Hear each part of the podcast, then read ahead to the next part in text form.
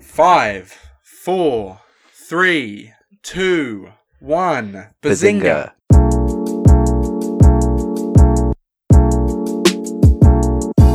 Hello, everybody, and welcome back to the Now Showing podcast. I'm your host, as always, Sam Hooson. I'm joined once again by my co host, Lewis. Hello, it's me again. I never know what to say in this part, but hello. excited once again to, to hear the word co-host attributed to you? Is still you're you still getting over that honour? Yeah, it's it's it's it's wild to hear that. it's wild. Today we will be looking at three films. We're looking at Fargo, the 1996. Is that right? Yeah. Uh, Coen Brothers um, black comedy crime film um, about uh, the the uh, series of unfortunate events that happen in the backwater in uh, Minnesota. We'll be looking at Three Billboards Outside Ebbing, Missouri, which was a 2017 film directed by Martin McDonagh, uh, which looks at a woman who is dealing with uh, her daughter gets raped and killed, uh, and the police aren't doing anything about it. So down the line, she rents out three billboards outside Ebbing, Missouri, as the title describes, uh, to try and convince the police to uh, start by kind of insulting them in on large billboards. And we'll also be looking at Nomadland, which is the 2020 Oscar-winning Best Picture. Um, about directed by Chloe Zhao, who of course um, you are a super fan of, uh, Lewis. Um, yes. And Nomadland is a uh, I guess you could say drama. It's a kind of faux documentary about um, a nomad, a woman who is uh, found. You know, her she's widowed. She uh, her town stops existing due to a, a, a factory being closed. Uh, she starts to drive around uh, America in her van, and the Nomadland follows her travels and the people she meets. Now, there is something linking these three films, Lewis, and what is linking these three films? Frances McDormand. She is at the centre of all three of these films, and these are the three films for which she won her three lead actress Oscars. Yes, so we'll be talking about not only we're having a special uh, look at Frances McDormand's performances in these films and talking about how you know whether she deserved the Oscar, maybe you know like how good her performances were. Um, but these are three you know very different films, but three films that of course are all joined by a very strong performance and central performance from Frances McDormand. Now, of course, um, you've been a Nomadland fan account for some time. We talk about this every time you come on. Last three times we we've, we've, we've talked to you, we've talked about your love for Nomadland. Last uh, episode was the Oscars podcast, which of course there's an awful lot of talk, talk about Nomadland. Um, so you know we've we've got to have you doing your your usual shtick with we're talking about how much Nomadland is is is great in that, but we also talked about in a previous episode how Fargo is one of your favorite films. So I don't know. We'll have to see how you feel about Free Billboards, but this essentially is going to be a podcast where you're going to try and pitch me into not hating your uh, your favorite films. I assume. Uh, yeah, that's exactly what it's going to be. I love Fargo. My feelings on Three Billboards will remain a mystery until we get to it. But as mm. everyone is aware, I am a, the biggest fan of Nomadland, and this podcast will just be me just monologuing about Nomadland for as many hours as I can go. I was thinking that maybe perhaps outside of guests, maybe the Oscar uh, nominations reactions we did with Will Maverty, or perhaps the episode we did with um, Josh Webb. But this will probably be the first time in a normal episode that I will speak less than someone else. It's always me dominating the conversation, and Jordan's just kind of in the background going, "Yeah, yeah, I thought the cinematography was nice, yeah." so this this time I actually might speak less than someone, which is, I guess, uh, an exciting uh, concept for any of our um, London phobic listeners. Um, so I haven't seen Fargo and I haven't seen Three Billboards. I've seen Nomadland. I watched it um, in a build up to the Oscars a, a few months ago. Uh, and I do plan on watching it again in IMAX when it's released. Um, but yeah, so I'm completely new to both Fargo and Billboards. A lot of people would be surprised by that. Um, I'd actually never seen any Coen Brothers films before we did a Coen Brothers special a few weeks ago or a few few episodes ago with uh, Jordan, where we looked at um, The Big Lebowski and No Country for Old Men. Are those films you've you've seen both of those films? Um, what was the first one again? Sorry, uh, The Big Lebowski. Oh uh, yeah, I have seen both of those films, and I like those a lot as well. Yes, and we were both big fans of them. I was especially a massive fan of The Big Lebowski. I thought The Big Lebowski was absolutely excellent. I thought No Country Old Men was, was cracking as well. I gave that an 8, and I gave Big Lebowski a 9. Jordan wasn't so fond of The Big Lebowski, uh, but maybe that's because his small brain doesn't get the comedy. Um, but yeah, so I'm obviously very new to the Coen Brothers, so Fargo is another one going into there, and Three Billboard Stars, a great cast of characters that I'm happy to see. So we'll be going into that in a minute, but we'll start it off. You know, just just straight up, how, how are you doing, man? I'm I'm not bad, thank you. I'm excited to get into these three films. It's been a good week watching three of films that I like very much. Uh, for this, it, it I'm, I'm I'm good. How are you? Yeah, I'm. Uh, I'm doing well. Uh, my week has been dominated by films, but my week hasn't been dominated by these films as much. I, I kind of had to pack these into the last couple of days, but I guess we're gonna we'll go straight into the, the what we're watching because I could waffle on about me being annoyed about football or whatever, but who cares? and we'll start with what we're watching. Uh, and I uh, Lewis, have been watching in the cinema room downstairs with a whole host of my flatmates. We've been getting together every night uh, after the football, uh, or if there's not football, uh, kind of 10 o'clock every night. And we've been watching on the big screen each one of the Harry Potter films. Ooh. Um, so at today, we finished Harry Potter and the Half Blood Prince. Uh, so tomorrow, which is going to be Friday when recording it, we're going to watch the last two. We're going to watch Harry Potter the Deathly Hallows Part One and Part Two. But until then, we've been watching one every day. Um, so all week I've had something to watch. Um, and have you I'll, ever seen um, them before?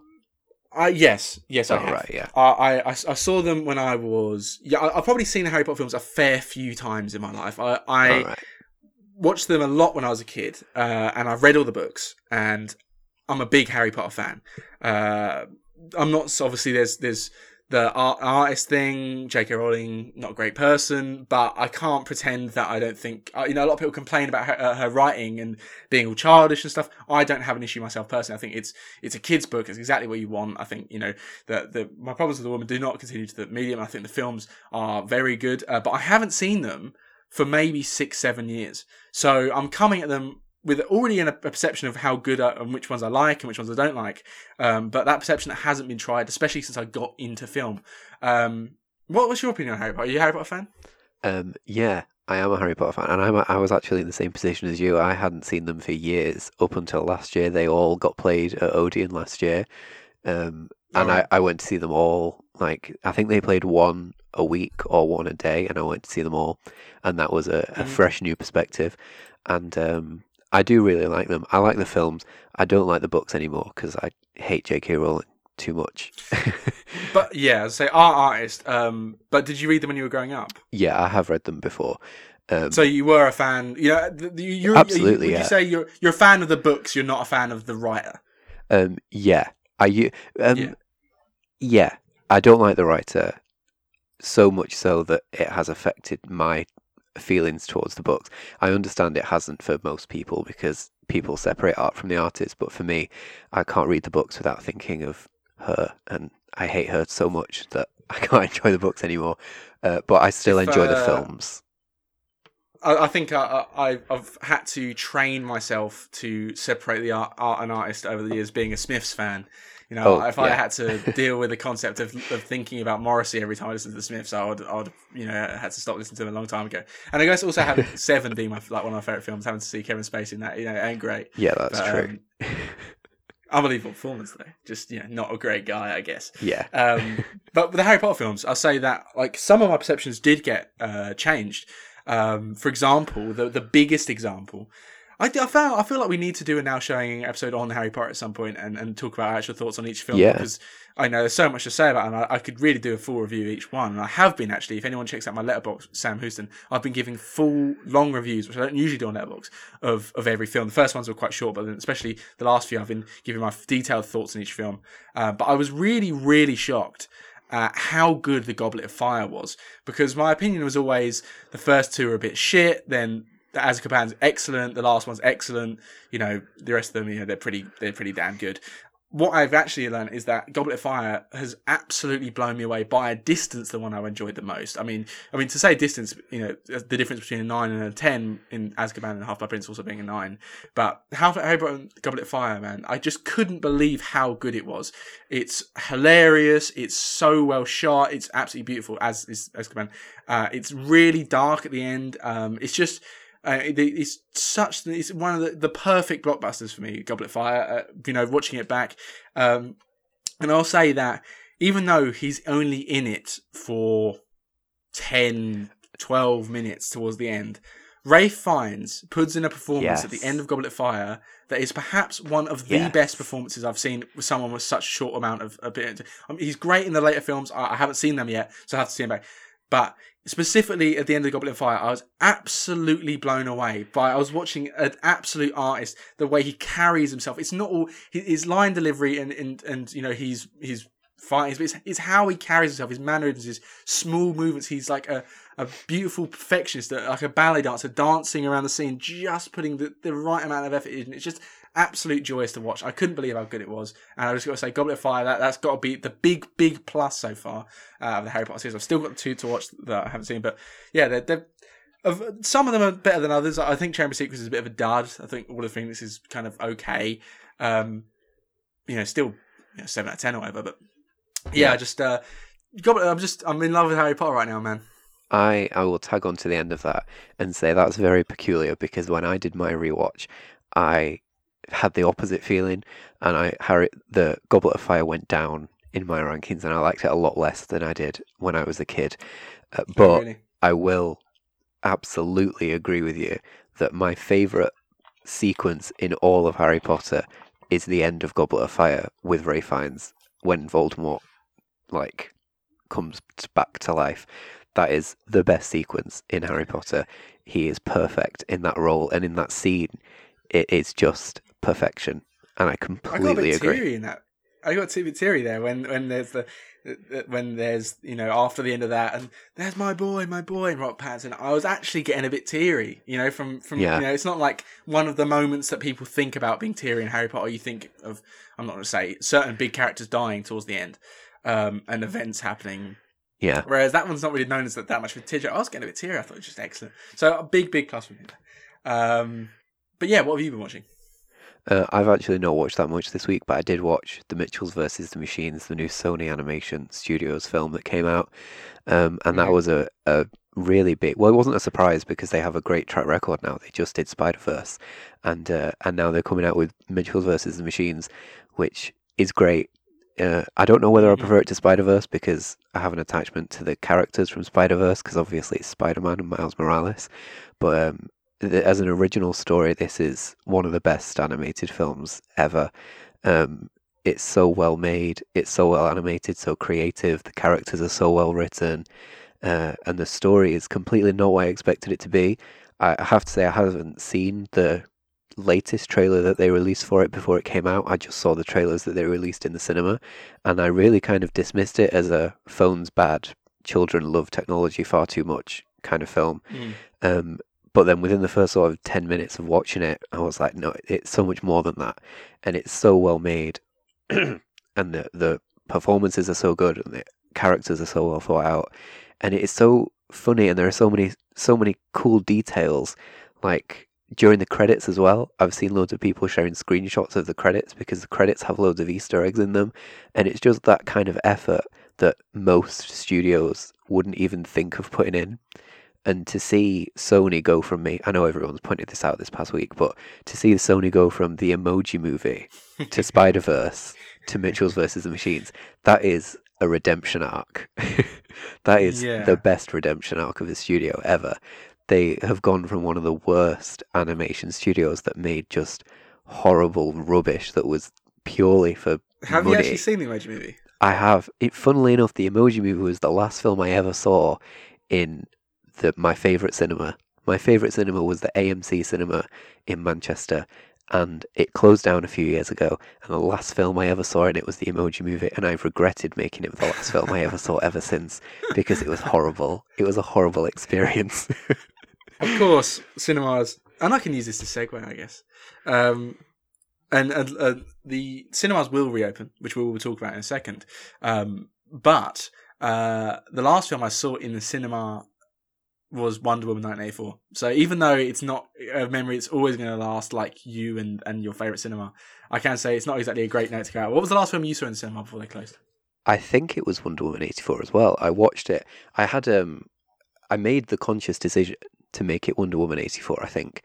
I think it was Wonder Woman eighty four, or maybe it was Psycho. I can't remember. I'll have to double check. But um, no, actually, no. It was definitely Wonder Woman. 84. Very different films. I know, yeah.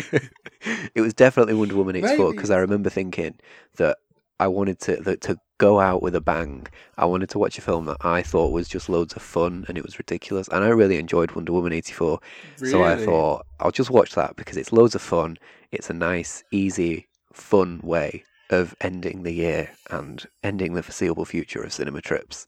So that was the last film I saw in cinemas. I frequently record podcasts, and as I am doing today, the same day I watch a film. Um, and that has got its positives. And I, I like doing that. That's the way I prefer to do it, to watch them just before, because I like to have them fresh in my head and I can remember specific plot events quite clearly. But one negative is the lack of uh, distance and the lack of time and, and the way to mull things over. Um, and often I do a review that I find in a few weeks' time is cringeworthily different to my real thoughts. Now, is it that my thoughts have changed when I haven't seen the film? I'm talking also about rewatching it, just the think of it. Is it because my thoughts have changed? Is it because social media and the and what other people thought of the film drags down my opinion? Am I being led, or is it because I've really gave it time to breathe? Uh, but one of them is is one of 94, which I gave a really positive review, not really positive, but a uh, generally pretty positive review, and I've since come to think of as pretty shit. Now I wonder if that's because I think it's shit, and I've just thought about it and gone, I was in denial. I wanted that film to be better than it was, or was it because, um, you know, uh, you know, was it because uh, you know, uh, am I, am I thinking it because it really was bad and I've let it give it time to breathe and I thought it over, or is it because everyone says it's bad, so I think it's bad? I, am yeah. curious. I, I want. I, that's not an answer I, I know, but I feel like I thought I thought Venom was quite good, and then I went and I was talking to some, and then I um, and then I was everyone hating on it. Venom's awful and it's awful, and I was talking to my friend Amy, who I went to go see the film with, a few months later, I said, "Oh, Venom's shit or whatever," and she was like, "You like Venom? You thought Venom was really good? We watched Venom. Venom was good." And I was like, "Yeah, actually, I did. I guess I did. I just everyone told me it was bad, so I believed them." Yeah, I know Wonder, what you mean. Maybe Wonder Woman isn't shit. I think for me, I have a really bad case of recency bias where I watch something and the fresher it is in my memory, the more I like it. And Wonder Woman 84 is one of those films that I know if I watch it again, I will realize that it's shit. So I don't want to yeah. watch it again because I had a lot of fun when I first watched it. But like that happens to me all the time. Like I remember watching Mank and I got to see Mank in the cinema and it, before it came out on Netflix and I came out of the cinema and loads of people were like mentioning me on Twitter, like, "What did you think? Was it good? Was it good?" Because it wasn't out on Netflix yet, and cinemas were closed in many places. And I was like, "Mank is a masterpiece. David Fincher's best, easily best picture winner. It should win everything." And then, like a week later, I was like, "It's not even his top five. I'm not a huge fan of Mank. I like Mank, but I'm not a huge fan of Mank." And that happens to me all the time. I'm assuming my New Mutants review is absolutely cursed for the same reason because I gave that a really positive review and I don't feel strongly about that film. but then again, maybe part of it is because everyone tells you it's bad, so you think it's bad. Yeah. Um, but I, have I've put my foot down and kept some of my controversial opinions, like for example, thinking that Rise of Skywalker was good, or for example, thinking that Dark Phoenix was good. I've kept my foot down on that one, not pretended. I love it when you watch a film and you think it's good or think it's, it's very very good, but you don't think it's amazing, and it stews over in your head, and you're thinking about it three months later, and like, wait a second, that film was actually really good, and you watch it again, and then you realize how good it was. Like that's happened a few times for me, where it's like I've watched it, I've thought about it loads afterwards. It's like I know when I rewatch it, I'm gonna think it's great. Like being John Malkovich, I watched it, I thought it was very good, and then a few months later, I'm still thinking about what happened in it. I'm still talking to people about it. I was like, it was actually way better. Watched it again, confirmed it fucking masterpiece. Yeah. You know, it happened a few times with Blade Runner. I was like, watched it, I was like nine. And then I was like thinking about, is it a nine? Watched it again, it's a 10. So it's the reverse of it, I guess. The, you know, the opposite of recency bias. Uh, Baby Teeth, better on second watch. But let's get into the review in the film, shall we? We're going to, so today we're doing a little, I'm just going to call it now showing these films, but it kind of is a, a Frances McDormand special. So Frances McDormand is, I'm going to give her, I'm going to go briefly through her Wikipedia page and tell everyone that she is her real name is of course Cynthia Ann Smith. I don't know why she's changed her name. That's that's a very different name. Um, uh, Oh, because she was adopted. Um, she is an Academy Award, Globe, uh, Golden Globe winning, BAFTA winning, Tony winning, Emmy winning actress. Um, who She's a Grammy away from an EGOT. She's a Grammy away from an EGOT. Um, she's known mainly for her performances in the films Transformers: Dark of the Moon, Madagascar Three, um, Streetcar Named Desire. Um, she she isn't a film. Um, she's she's been in an awful lot of films. She's been considered one of the greatest actresses of our age, and she's been rewarded three times, of course, as I've just said, by the Academy Award. Um, most recently coming in Nomadland. So I think it's safe to say someone that's a big fan of Fargo. uh, Originally, you were already a fan of, of Frances McDormand before you watched Nomadland. Yeah, I was a big fan of Frances McDormand. I remember when the Fargo TV show first came out, I watched that and I didn't know that it was based on a film or based, loosely based. Um, and I went back and watched the film and I was like, whoa, Frances McDormand is amazing in that film. And then literally like the next year, Three Billboards came out and I watched that and I was like, whoa, she's really good. And then I went back and watched loads of her filmography and it's like, she's really good. And then Nomadland came out and it's just another one of her great performances. hmm Um, yeah, so she she's three for three with with Best Actress nominations and wins.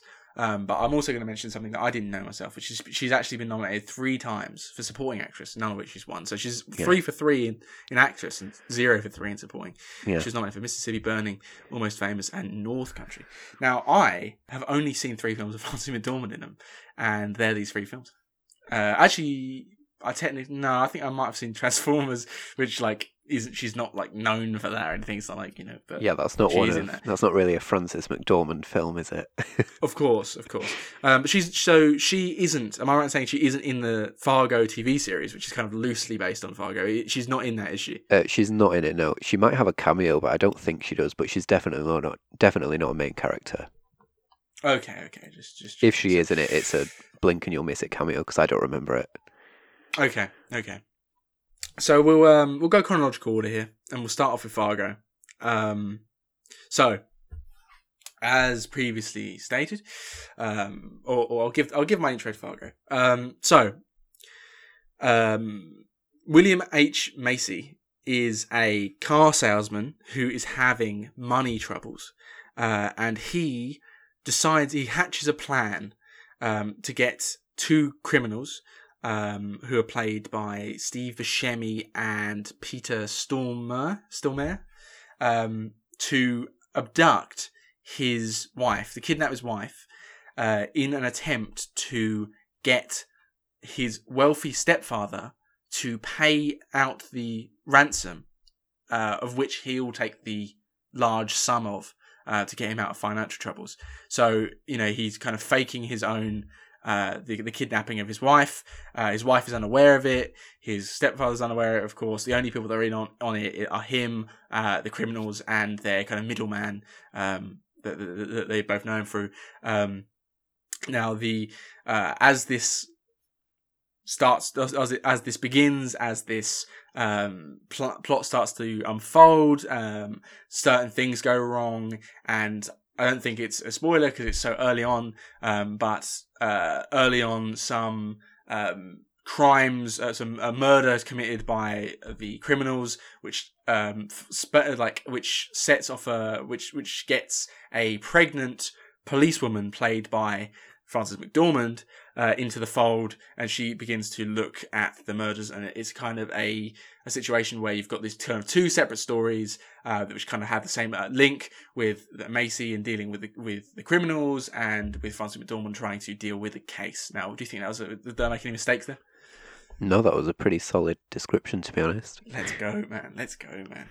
Um, of course, uh, this is directed by Joel Coen um, and produced by Ethan Coen. Um, Joel Coen, coincidentally, is the husband of Frances McDormand. I believe that was the case at the time as well. Um, so there's obviously a connection there. Uh, and it's set in rural uh, Minnesota. Um, and so it- it's kind of famous um, outside of just the film itself. It's famous for its depiction of the uh, mid um, like central US accent and their very strong Minnesota voices and the snowy exterior. Uh, this film was obviously uh, cinematographer. The cinematographer for this film was Roger Deakins, of course, one of the most acclaimed cinematographers um, ever to do it. Um, and I just want to start off. Um, I think we'll start off all three of these reviews with you um, because it makes my job easier. And we'll start off by saying um, you love Fargo. Yes. Why do you love Fargo? I love Fargo for so many reasons, but my main reason is I think the Coen brothers set out to make something that was so different because originally they wanted to shoot it completely with a static camera.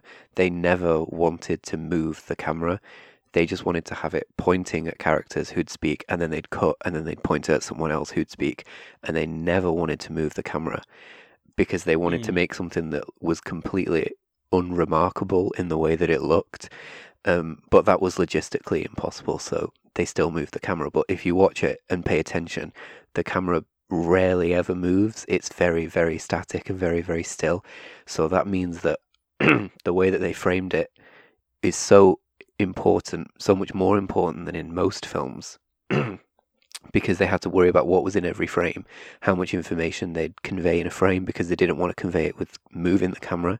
And they set out to make something that was so not cinematic. And they even describe it as their least cinematic film. And I think that in trying to make something uncinematic, they made their most cinematic film. And I think mm. they especially because the the setting of it as well with the snow they don't have a wide color palette it's just white you know, all of the mm-hmm. landscapes are just white. Um, and they really had to find the remarkable in the unremarkable, and they did. And Roger Deakins did it as well. This is one of the best looking films ever. Um, and it, it looks so interesting and compelling. But when you think about it, it's just most of it is just a white canvas with things dotted in it. And the amount of effort that they went to to make it look interesting because they didn't want to move the camera and they had no like colors to play with and all of the snow well, and the the snow sorry go on well i was going to say um you know spoilers for my following reviews of all three films um, but no matter any flaws I'm going to pull it out in all three films, and of course all three films do have flaws. You know, it's yeah. very hard to make a perfect film. Uh, but despite all the any flaws they have, I am you know, going to say here, I am going to praise the outstanding cinematography in all three films. Uh, maybe Three Billboards, perhaps, maybe not as um, you know, claimed historically as, as yeah. the likes of, of Fargo. Um, but I thought that film had stunning cinematography as well, and I will talk about that in detail in my review. Um, but all three films uh, really joined by excellent cinematography, and I think um, Fargo's cinematography done, of course, by Roger Deakins. Um, and he's you know probably one of the only kind of semi household names in cinematography, um, yeah. especially after 1917. Um, but there's so many, you know. I guess in a way, I don't know. It's it's the the. It's, it's interesting what you say about the the not moving, which I, I guess I didn't actually consciously notice, but I did think a few times like these are really interestingly placed shots that perhaps you wouldn't see usually. Um, I guess one of the most outward examples is a scene in which you can see two events happening at, the same time where um, Frances McDormand's husband is eating dinner, yes. eating breakfast while she's walking out the door. And that's one of in. my favorite scenes. It's just a it's an excellently placed shot. It's and so good. It, it, it looks so good, and anyone that's seen the film will know that this. And and I always love it when you know when you know something to if there's any way to make me Sam Hooson like like cinematography would just be to to do that to just place multiple things happening in a large widescreen or whatever. Like they do it quite often in Jojo Rabbit. There's like three scenes in there where the kind of the people move around the the a static scene and different events happen whilst the the camera's the same rather than you know the typical track. Um and and in just a few times here I, I noticed it, I was like that just looks very very attractive. And a lot of the um you know you talk about the the color palette being so white um, and in it in it kind of it's not within the whiteness that the the beauty shows but it's the fact that the, it's so lined up well that it makes the you know the difference. The car driving through the person standing in the thing the, the red blood looks so shocking. It's something that is so normal but the contrast it creates it's it, it does create for some absolutely beautiful cinematography in a film which could easily have been boringly bleak. Yeah And just to go back to that scene again with Marge and her husband, when she walks down the steps to go to the car and he's still at the table, the way that they linger on that shot, if you watch Fargo all the way through and you pay attention to the tiny things that you eventually do once you've seen it several times, whenever I can't even remember his name, which is awful, but whenever her husband is in the frame, she's in the frame with him. He's never alone in the frame. They're always shot together. Whereas. William H. Macy's character is very, very rarely in a frame with other people.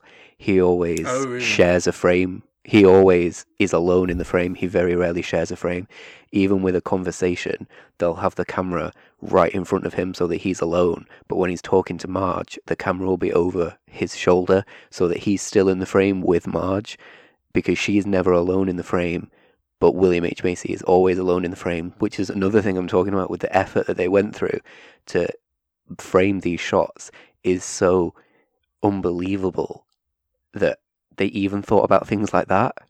And it's so well done like you don't even notice it. That's the good thing about it. You don't notice it until you're paying attention to it, and you only pay attention to it when you've watched it about five times. Right. Yeah. So, other than cinematography, why do you love Fargo? I, I also love Fargo because the the plot is so convoluted and so, but so like interesting to follow.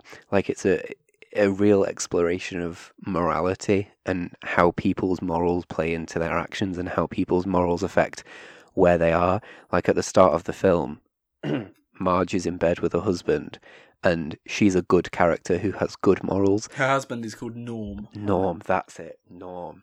Thank you. So at the beginning of the film, the first time we see Marge, she's in bed with Norm and then because she's a good person who has good morals, that's where she ends the film. The last time we see her is in bed with Norm, and they're hugging one another because she has a happy ending because she's a good person. But then mm. all of the other characters, like William H Macy, obviously, I assume that we're doing spoilers. This is a film from the nineties, so yes, yeah, okay, we'll go for spoilers. I, I the spoilers here for Fargo. Yeah. yeah. Um, but his character obviously ends with him being arrested and not getting anything that he wanted or needed. He's in prison. That's how he ends his character. And then Steve Buscemi's character, he ends up being killed because he's a horrible person who has no morals. But then the sidekick, I'm awful at remembering characters' names. God, the other sidekick who still kills Steve Buscemi, he ends up oh, being. Oh yeah, that's um, Gaear is his name in the film. Oh yeah, he Gaear, ends up. Gaear, Gaear. Yeah, but him, he ends up being captured by the police and arrested because he was just kind of doing what he was told. He didn't choose to make any of these decisions. He just did what he was told. So he's not as bad as Steve Buscemi because Steve Buscemi was leading the way, do like leading them through all of these bad things, whereas he was just following the orders. Um, and it's a, an interesting exploration of how your morals affect your life. To me, that's how mm. I interpret it and I don't know. There is a there's a very Coen Brothers.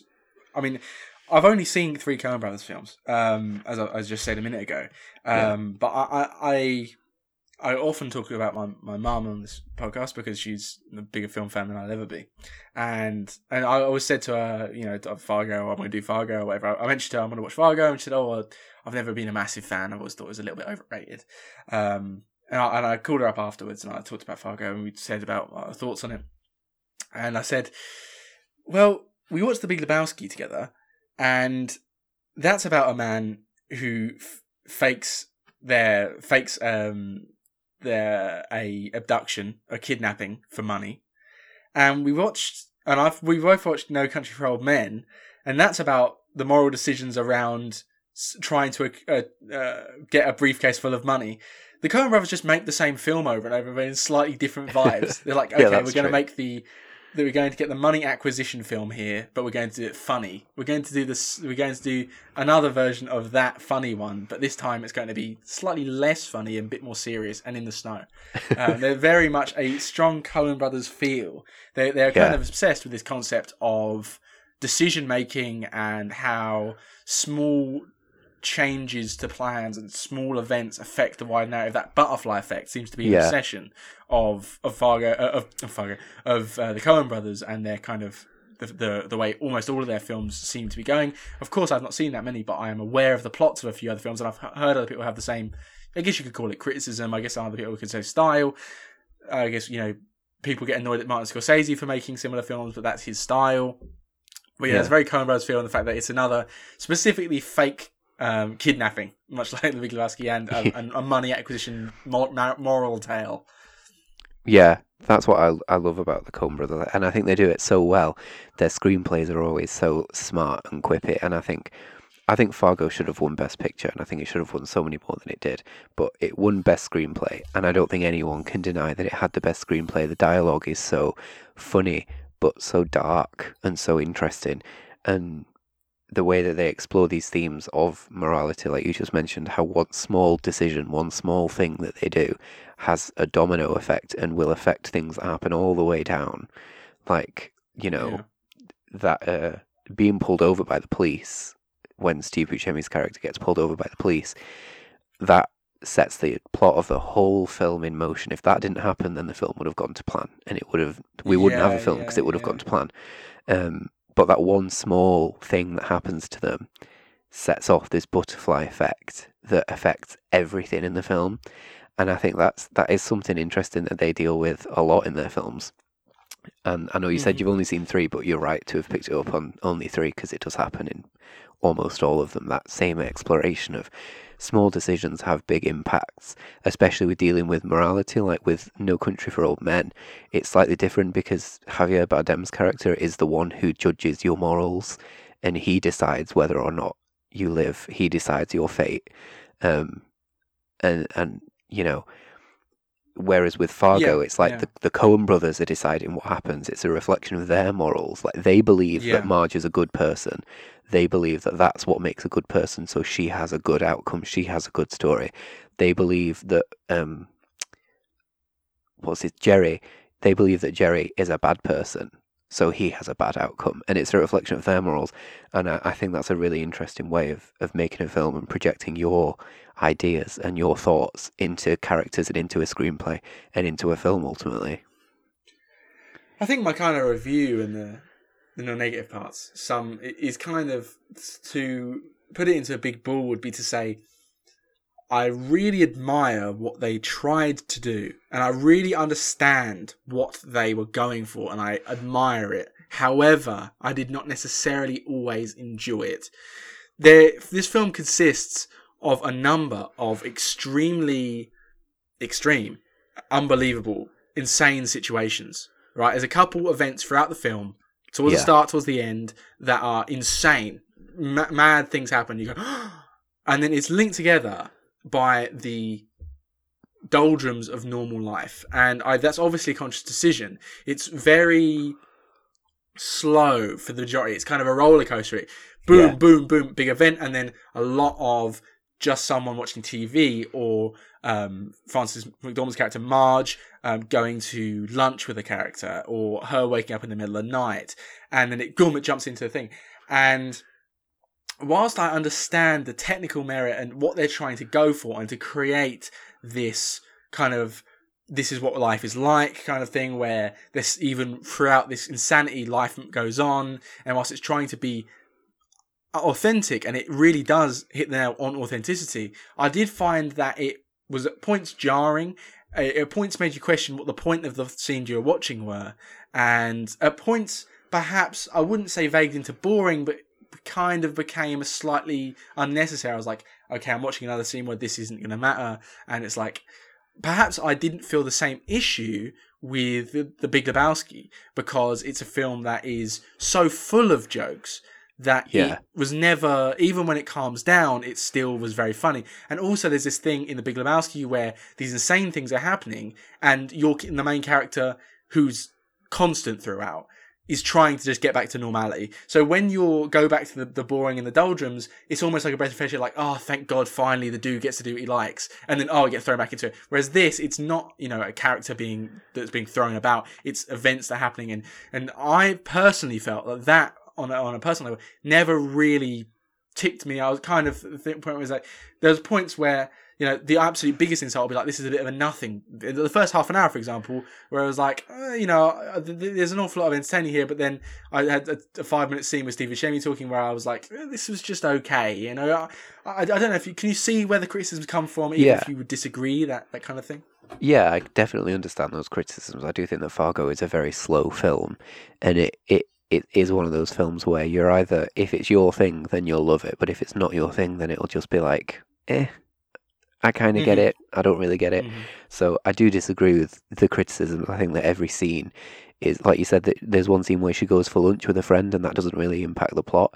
And it's like, yeah, it doesn't impact the plot, but it teaches you about Marge, who Marge is as a person.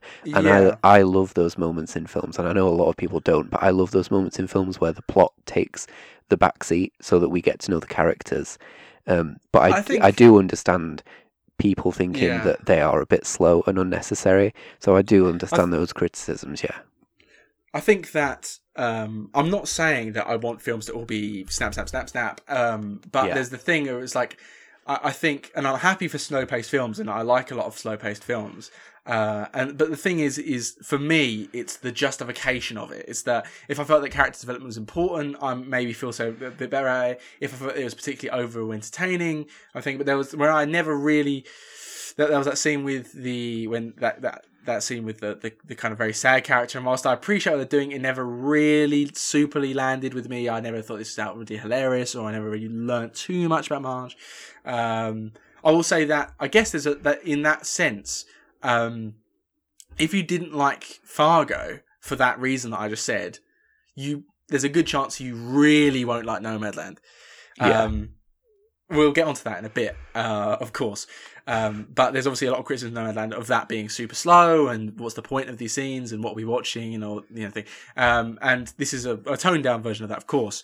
Um, but yeah, there was.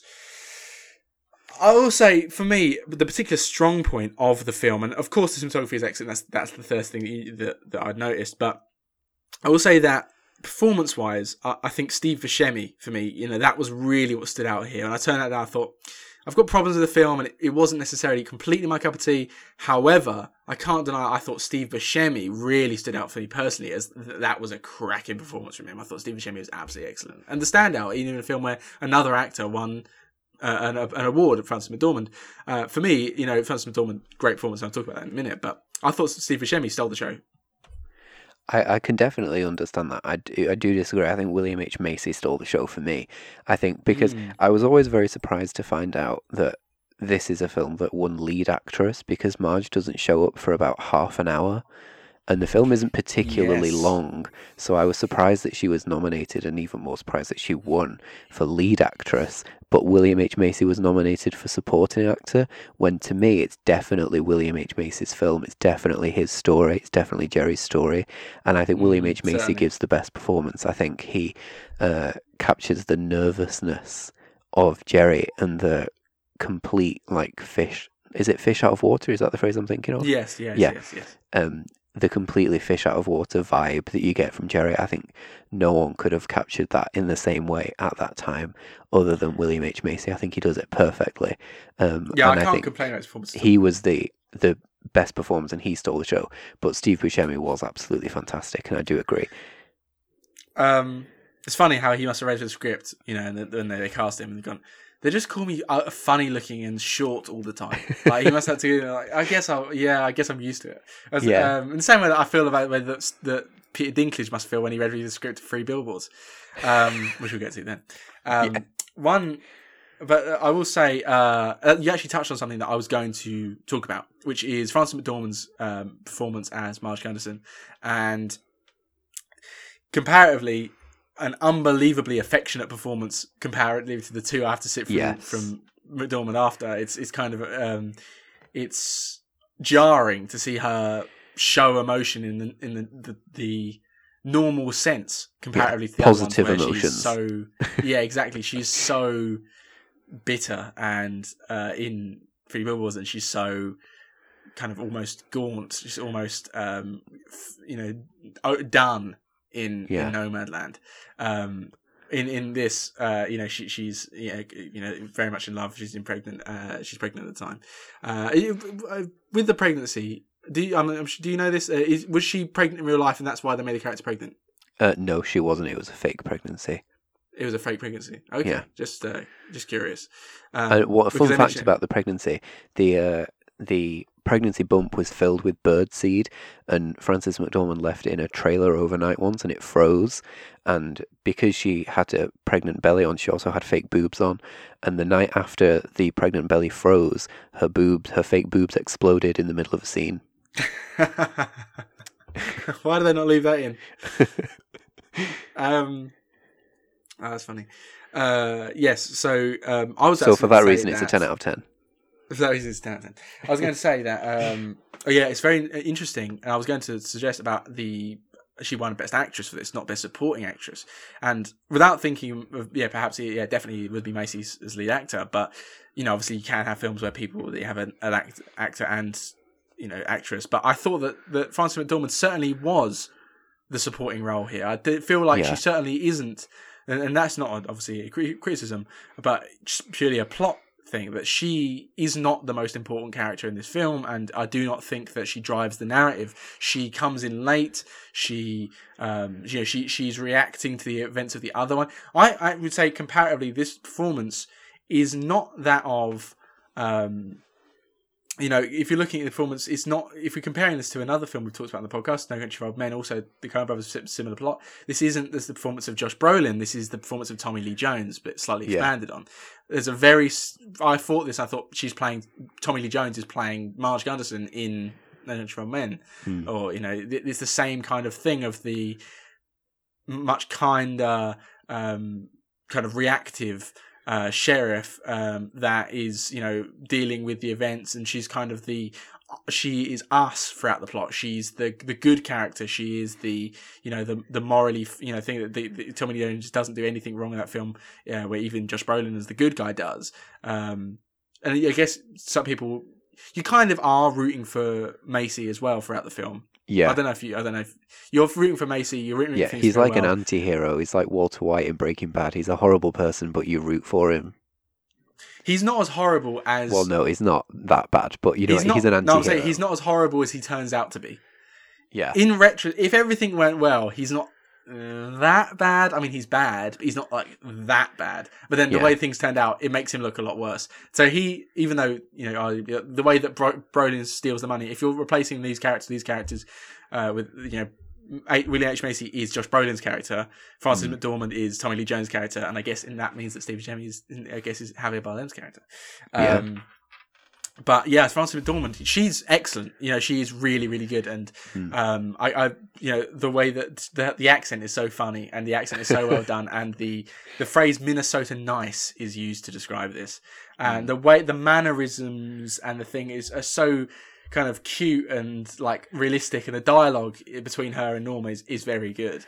Yeah. Um, and and so you know, despite the fact that I think it's a smaller performance, you know, in terms of, of, of, kind of if you had to put it into a box, it's not in any way a weaker one. I think that she's very, very good, and one of one of the, the, the other positives about this film, yeah. Yeah, I completely agree. I think she's fantastic in this film. As much as we both agree she's not a leading performance and she doesn't steal the show, I think she is just amazing in this performance. The way that she deals with this dialogue and the way that she does it with uh, an accent that is funny, but uh, mm-hmm. the way that she makes it normal as well, and she captures the humanity of Marge and the the she's really the normal person in the film. Everyone else is so crazy. Like you, no one has ever met a Jerry or uh, the Steve Buscemi's characters, um, but everyone knows someone like Marge, just that nice person that cares about people. Um, she's really a stand-in for the audience, and the way that she does that so naturally and so well. She really did like deserve all the praise she got. This is propaganda. Yeah. Um. Yeah, I guess we'll kind of wrap it up there because we've we've got to talk about the other two, and we've got to especially put uh, emphasis on on Nomadland, which is you know the film that got released on Disney Plus this week, so it's, yeah. it's in it's topical. Um, well, last week at this point, but um, Fargo, uh, I say it's. I admire what it tries to do at every point, um, but I perhaps just don't feel the connection to it, and that is maybe one of the reasons why I'm going to be harsher in my rating than perhaps uh, some people might think. In it's it's clearly a very good film. Uh, just the way that the the uh, I admire the tone, and uh, I say I like what they're trying to do, but it's the narrative. Uh, sh- you know the pacing shift uh, felt perhaps jarring. Uh, maybe at some points didn't connect to every character as much as I would like to have done. Um, but you know, so it, it it kind of ends out. I still think it is a strong film, and I would recommend people making their opinions because it very much. I think some people will love it a lot more. I can see why people love it. Um, for me, I'd probably give it about seven and a half out of ten. That's still positive. That's still decent. Yeah. I It's still can. Uh, decent. Seven, seven and a half. I gave it a, three and a half on, on that. I can't hate for yeah, that. seven, seven and a half. Yeah. Okay, what about you? I'm assuming it's is it a ten? Uh, well, before I do that, there are two things that I want to mention specifically from Of course, Fargo. of course. One of which is the score, which is fantastic. Yeah, one of yeah, yeah, one of my favorite scores ever, and the the person who scored it, Carter Burwell, who also scored Three Billboards, uh, didn't even get nominated for it, and I just think that's a travesty because it's one of the most iconic scores ever. It's fantastic, and I just wanted to give a shout out to him. Of course, when It's he listens to this, they, he will appreciate the shout out. Interesting that um, it's it links our two films, eh? Yeah, that is interesting, isn't it? He's a long-time collaborator of Frances McDormand and the Coen brothers, so and Martin McDonagh, to be honest. Uh, and the other thing is one of my favourite shots in cinema ever. It's the scene where um, what's his name? Jerry's father-in-law has been killed, and he's lying in his blood on the car park floor.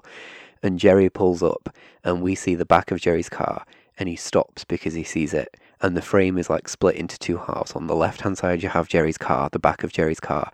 On the right hand side, you have his father in law's dead body, and you just see the boot lid open and it lingers for a second. And I just love that shot so much because, in, in that instance, you know what it's conveyed. Jerry's committed to moving the body, he's not going to ring the police. He's in this too deep to get out of there.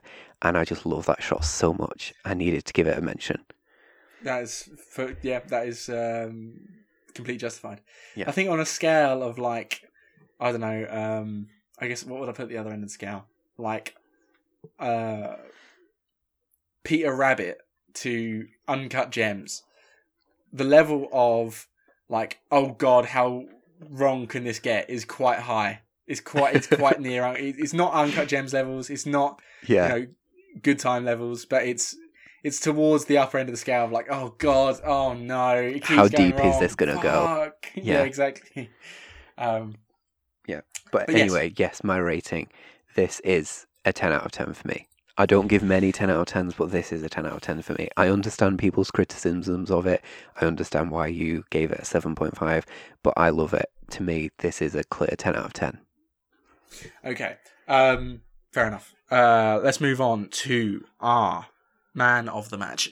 Well, actually, um, we're going to do rewatchability first. So on rewatchability, um, I'm assuming you think this is extremely rewatchable. I'm assuming you've seen it a lot of times. Yeah, I think it's that kind of easy watching film. It's got enough comedy in it to make it easily rewatchable, and it's got enough interesting plot to make it rewatchable. You want to watch it again, you want to watch it all unfold again, and you want to enjoy it even more. For me, it's very rewatchable. I've rewatched it several times. One of my favorites. It's very rewatchable. Um, for me, um, I will say for someone that wasn't superly into it, uh, I think that it still is quite watchable because I think giving it a bit of time and letting me uh, and letting me go come it in, a, in maybe a few months' time with a maybe fr- fresh perspective, maybe focusing on the positives, thinking about specifically some of the, the stuff like the cinematography. Um, maybe um, I, I'm quite intrigued about the the concepts, and you know, coming in at only 90 minutes, you know, it's it's it's certainly one that I'd be happy to give a go. And I think the the fact that it's so so pretty does not hurt in making it want to in making you want to watch it again. Yeah. And moving straight uh, swiftly on to the man of the match, uh, and my man of the match would probably following on from that. And there's ex- Steve Buscemi's excellent. You got to give the Coen Brothers some props, but Yeah. I'm giving it to Roger Deakins for cinematography. I did exactly the same thing. You've got to get the. I contemplated giving it to the Coen Brothers because I think this is one of the best screenplays ever. But to me, it's easily Roger Deakins. This the Fargo is as good as it is because of Roger Deakins. Mm-hmm. Um, we talked about the supporting, whether it's supporting or not supporting. Um, there is no doubt that uh, Frances McDormand is the lead of the 2017 film Three Billboards Outside Ebbing, Missouri. Yes. Which saw her win, of course, her second Best Actress win from her second nomination. And I so often when I've got I've I, a few years ago I barely seen anything. I've still not seen a lot of films, but I, I when I got into films, maybe 2018, 2019, I really started getting into films and, and trying to come at them and give them as, uh, you know, trying to watch all these greats and watch all the films I've missed. And I'm still doing that now. Um, but I've learned over the last two years that, or three years, that most, that, that almost all the time, I think that a film title is about, is when I don't, I, I, so often don't think a film title is literal. I don't think I think a film title is vague or like Blade Runner. I was like, that film is going to be that's just going to be a, a, a, phrase, you know, in the in the in the way that the Clockwork Orange isn't actually about a real Clockwork Orange. Yeah. I always think that loads of thing, films they're kind of vague titles, you know, and the thing, and it turns out they actually are about that thing. Um, yeah, baby teeth, whatever, you know. But there's there's loads of things where it's like, I think it's going to be a thing, and this is another one I thought that was going to just kind of a vague description of a, feeling of this film really is about three billboards outside Ebbing, Missouri. This film is completely about three billboards outside Ebbing, Missouri, and I was not prepared for that. Uh, but this film is a 2017 film directed by Martin, Martin McDonagh, which sees Frances McDormand play a woman whose daughter was raped and killed seven months ago, and there was never any arrests made, and she goes out and gets a uh, three billboards outside Ebbing, Missouri, in a back road, um, written the words "raped while dying, still no arrests. How come Chief Willoughby?" Um, on the on the board to try and inspire the police, led by Chief Willoughby, played by Woody Harrelson, uh, to try and uh, find oh, reopen the case and try and find who raped and killed her daughter Angela, the character is called Mildred Hayes. Um, along with Woody Harrelson, uh, she's joined by a hapless and implied to be racist um, fellow cop Sam Rockwell. Um, he plays a character called Jason Dixon. And there's a there's an awful lot of uh, you know smaller performances and stuff, um, quite literally including Peter Dinklage, like that. And also like including the likes of Samara Weaving, uh, who uh, uh, who plays the uh, the partner of John Hawes, uh, Hawkes, sorry, who is the uh, Frances McDormand's ex-husband. I mean, there's there's an awful lot of uh, strong performances here, and uh, Caleb Landry Jones is a key character, Red, who sells the the billboards, etc., etc., etc. Now, this film, say, came out uh, a few years ago, uh, came in 2017, and um, a lot of characters were um, were, were praised. Uh, not only did McDormand win the Academy Award for Best Actress, uh, Sam Rockwell also won the Academy Award for Supporting Actor, um, and also Harrelson got nominated for the same film. So, um, I can't really open up with, uh, you know, why do you love Three Billboards? Because I don't know what your opinion on Three Billboards is. I, I, didn't. I don't know whether it's one of your favorite films like the other two, or whether you thought it is kind of mid or you hate it. Um, so I guess I'll start off here and say, um, for a film that I actually didn't know anything about, I didn't know the plot at all. I had no clue. Um, I I came to this completely open minded, and I haven't seen In Bruges or Seven Psychopaths, which are the two films that Martin McDonagh directed before, and but both highly praised, especially In Bruges. Um, but of course, I, I, I admire the performance. I admire Sam Rockwell and Woody Harrelson extremely highly, and was quite excited to see Frances McDormand. Um, and I was generally very very impressed by. Uh excellent film um that i think i can understand easily why it got so many nominations. I can also think that you know it, you know it certainly must have been you know one of the strongest films of the year that year. I was a very big fan. I thought that the the strength at the center of this film are, and I, I was talking about already, is the performances. This film is so led by three really, really key performances by three excellent veterans um, not only is Frances McDormand a, a nail it and Sam Rockwell nail it, but Woody Harrelson, uh, you know, I think personally even better than Sam Rockwell in this film, um, dealing with some really, really sensitive subjects, does it in a way that um, shows, you know, real emotion, uh, and you you really see these characters and all of these characters as very three dimensional. No one is presented as outwardly bad. No one is presented as outwardly good. There is so much to think about these characters, and you really question the decisions of each one of them and the way in which you see these characters are so dictated by some you know absolutely top top notch performances. The concept is extremely intriguing and i'll say throughout this i was absolutely glued to my seat. I was so um, enthralled by what was happening here. You know that you really unpredictable things that happen throughout this um, i thought that you know it, the uh, some of the, the, the cinematography as well being maybe not talked about to the same degree, but I thought the cinematography was absolutely excellent.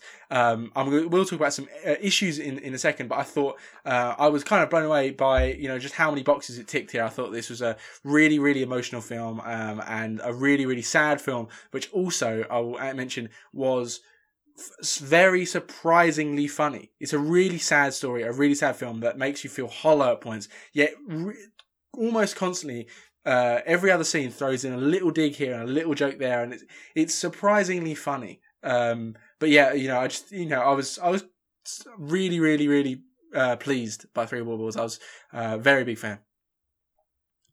I feel the same way mostly. I have positive feelings towards Three Billboards.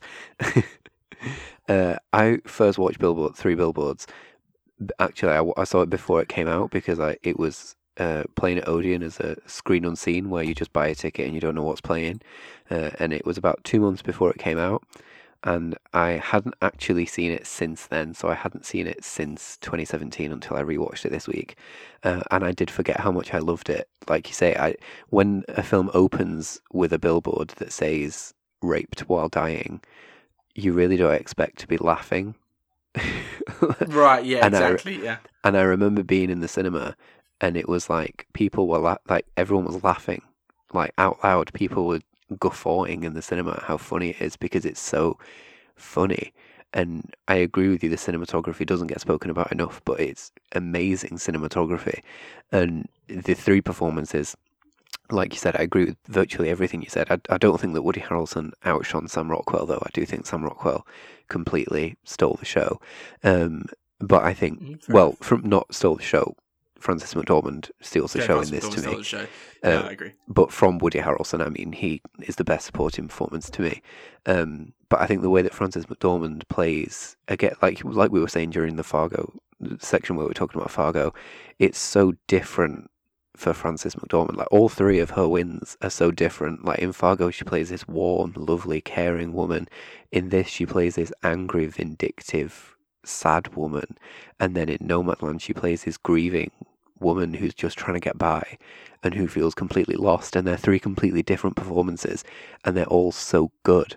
Uh, and in this film, I think maybe it might be my favorite of her three um, because you know, with a film about such a sensitive topic where something so tragic happens to a daughter, you expect a scene where she kind of breaks down and wails and sobs and falls to her knees.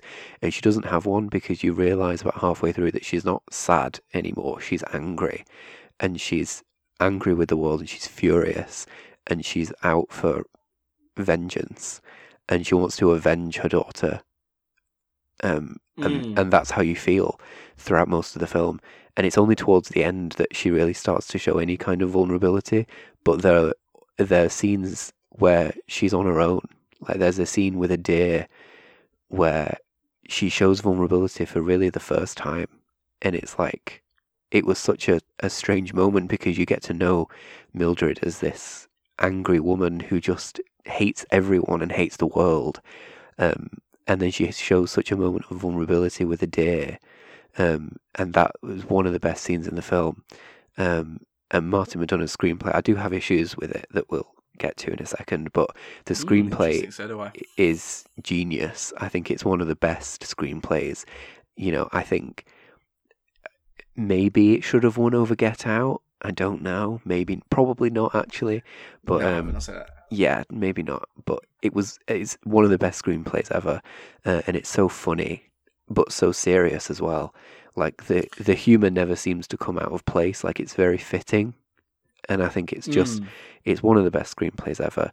One of the best films of the 2010s, um, and I think Mm. the themes that run throughout it of you know regret and grief and anger and redemption as well.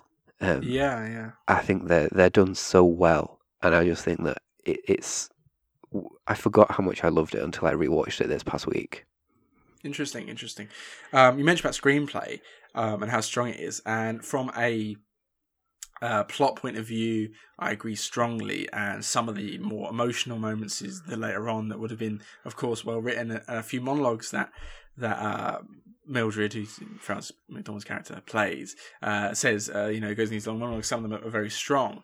However, I did have issues with a lot of the dialogue. Actually, that that is the Oh. most outstanding issue I had with the film. Is that I felt quite on a number of occasions, and I can't bring out particularly many examples off the top of my head, um, but I felt throughout the film a few times where I was like, this dialogue feels forced. This dialogue perhaps feels childish. This dialogue feels written.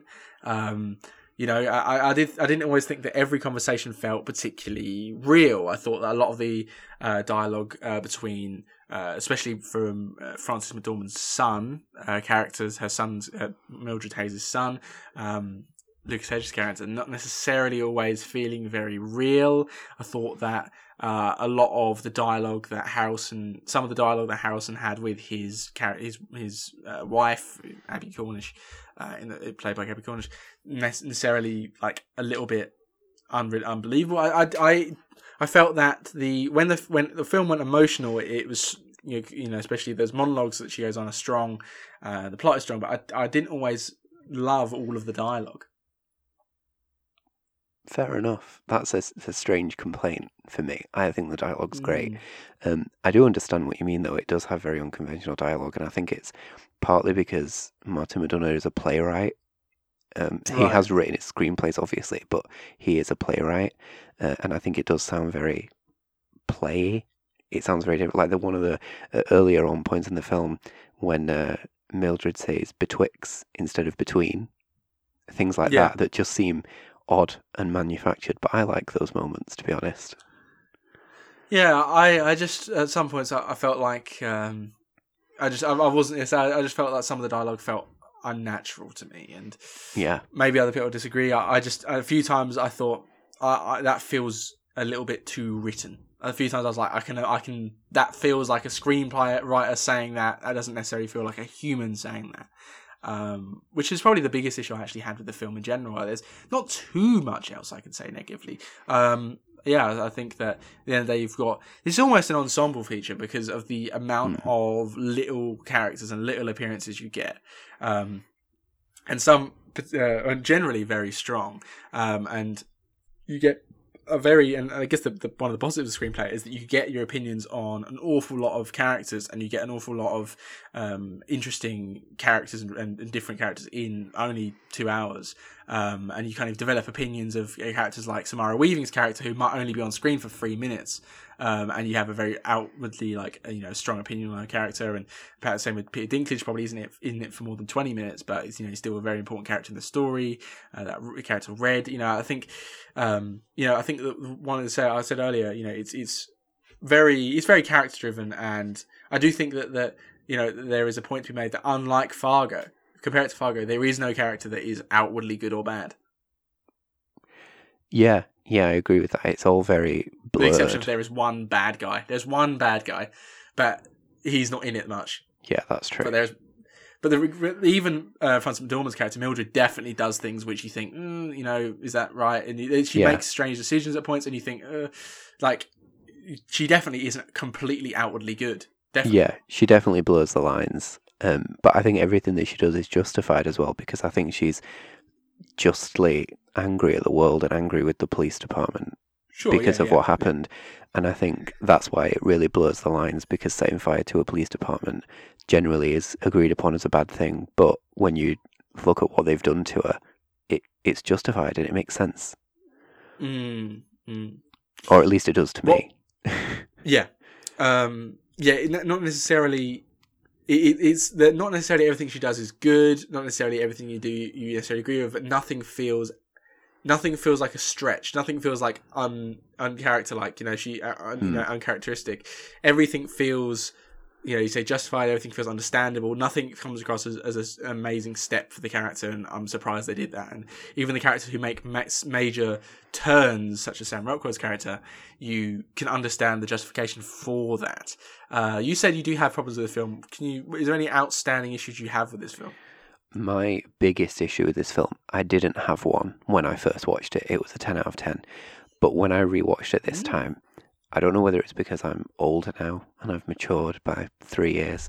Um, but this time when I watched it, my biggest issue was Sam Rockwell's character and the ending to his character because I think he's most definitely very racist throughout. We hear that he tortures black people and he beats women and he's commits a lot of police brutality. And to me, he doesn't get the redemption that he doesn't deserve the redemption that he gets because he gets this redemption and he seems like a changed person and they want you to act like he's a changed person but i don't feel like he deserves it. Like he didn't actually do anything to redeem himself. All he did Mm. was you know he got fired from his job for almost killing someone by throwing them out of a window. And it's like yeah that's the bare minimum and then he gets in a fire which is bad and then he gets beaten up which is bad but that's punishment that's not redemption uh, the only thing Yes. he does to even begin to redeem himself is some police work to try and catch Yeah, uh, Angela Hayes's killer, but he doesn't deserve the redemption that he gets. So at the end, when he's kind of driving away with Mildred, I'm like, I don't feel like he deserves to have this ending. I wanted him to die or go to prison Mm. because to me, he definitely doesn't he doesn't redeem himself to me. So to see him get redeemed by the narrative was a letdown for me. I think this film would have been so much better had he kind of got his comeuppance and he died in hospital or if something else happened to him bad. I just, I don't think that he got his redemption. Or he, he did get a redemption, but I don't think he deserved it. Okay. Um, I kind of agree, and I kind of don't. Uh, On a kind of human level, I agree. You know, on an actual real life personal level, I agree.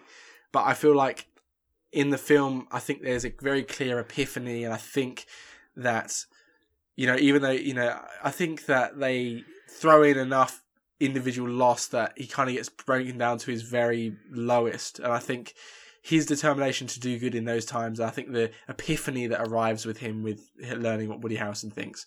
Um, that is maybe uh, in the terms of the film. I, I think that I didn't feel like you know he necessarily did deserve it. You know that they they never. I, I think that within the, the realms of the film itself, I never felt like it's too. You know, you know, he very clearly has a character change. I don't think it's too, you know, over the top person. I thought I didn't have an issue with that myself. Um, It think wasn't a huge issue for me. degree. It wasn't a huge issue No. for me. It was just something that kind of knocked it down from being a 10 out of 10 from when I If you first watched it. Frances, But yeah, uh, if you want to hear time, Frances McDormand scream the N word, you can do so by watching this film. yeah, you can. That's that's another thing that this film does a lot. Frances McDormand does scream the N word, which you know, I guess you know maybe I've, I would have played at the Oscars live and cancelled her live on stage. Um, but yeah, she does do that. Um, but yeah, I was really really pleased, and I'm I didn't actually know how positive you were on this film. Um, yeah, like you uh, when you said you know you had it as a ten, that was a bit like oh, so you actually really really liked it before. And for someone that talks so highly of, of Fargo and Nomadland, um, you know I'm almost surprised to hear you say this is perhaps Frances McDormand's strongest performance. I think um, I agree. Uh, I think that the, the this, this uh, you know as much as in some some parts of the script, this script and, and the, the way that her character is, where she dominates the screen time, unlike in Fargo, and she's given so much. Um, you know, very clear pain in a very much more obvious way than in Nomadland. Um, she really, really plays with that well, and I think that, that Frances McDormand puts in strong performances in all these films. Um, but I think she does put in her very strongest here. Yeah, I, would agree. agree. Yeah, and, and it's because she's not just playing this angry mother as well, this angry woman. She's also playing this very strong person who doesn't want to be vulnerable and doesn't want to show her emotions. And another aspect of a character that kind of goes under the radar because they don't really speak about it much is the fact that she's a victim of domestic abuse. And I find it Oh, really yes, there's true. there's one scene particular that I always found really interesting about her ability to just switch. Like there's you know all the way through she's angry and in control and she's the scary one. But then when her ex husband comes in, there's a scene where she says something and he flips the table and grabs her by the neck and pushes her up against the wall, and she kind of just lets it happen because she seems scared. And I think the way that she conveys that, as well as all of her anger, was just so good. And I think this is her strongest performance. I'm going to talk about Abbie Cornish, um, the person that plays uh, Woody Harrelson's partner in the film, Anne Willoughby. Uh, and I just want to talk about her accent. Um, what was going on there? Is she talking in her normal voice? Is she an Australian woman trying to do an English accent? Do you understand? What, what's going on there? I'm not going to lie, I don't remember anything strange about her accent. Really, I could not stop thinking about it throughout the whole. Next time you watch this film, if you watch this film again, listen to it. I think, and I'm not sure. Maybe she's just got a weird voice. I think she's. Aust- I know she's Australian. I think she's an Australian woman badly attempting an English accent, I can't be certain. I'm going to have to it. watch this film again soon and pay attention because I didn't notice anything wrong with it the first time. Because I'm like, for that film, I was like, maybe she just has a like a little bit of a British accent in her. Maybe she like her dad's English or something. But I was like, this just sounds like a bad English accent to me. Maybe, maybe I'm just misunderstanding. That that that annoyed me, but that's not a particular film issue. That's just an issue with maybe she's just got a freaky voice. In which case, maybe you know, don't go on the radio. Um, but I yes. What's going on? Peter Dinklage just gets abused in this film. I don't think Peter Oh, Dinklage is, an, God, is an ugly man. I don't think he's an ugly fella at all. Um, but he constantly gets bullied in this film. Yeah, Throughout he's the whole like the film, William like, H Macy of this film, where all the way Exactly. through Fargo, people are like, "Oh, he's very funny looking." Oh, William no, H Macy, no, and in Steve this one, it's just they would Steve just Buscemi. Peter Dinklage. Steve Buscemi.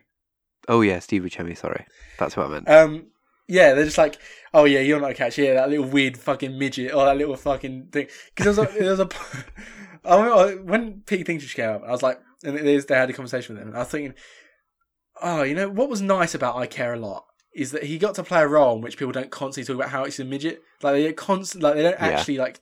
Like they, he, I was, I, he must be happy to get roles where he's they don't constantly talk about his height. And then in this film, and I was like, I thought that, and then like this film is just consistently people just bullying him about about being being short. I don't know what the politically correct person is. Um, I'm not sure either, to be honest. I don't know. I don't know, whatever. Um, I don't think it's but- vertically challenged though. I don't know. Short people or something. I don't know. What's what's the word? I don't know. I don't know. I apologise to our dwarf listeners.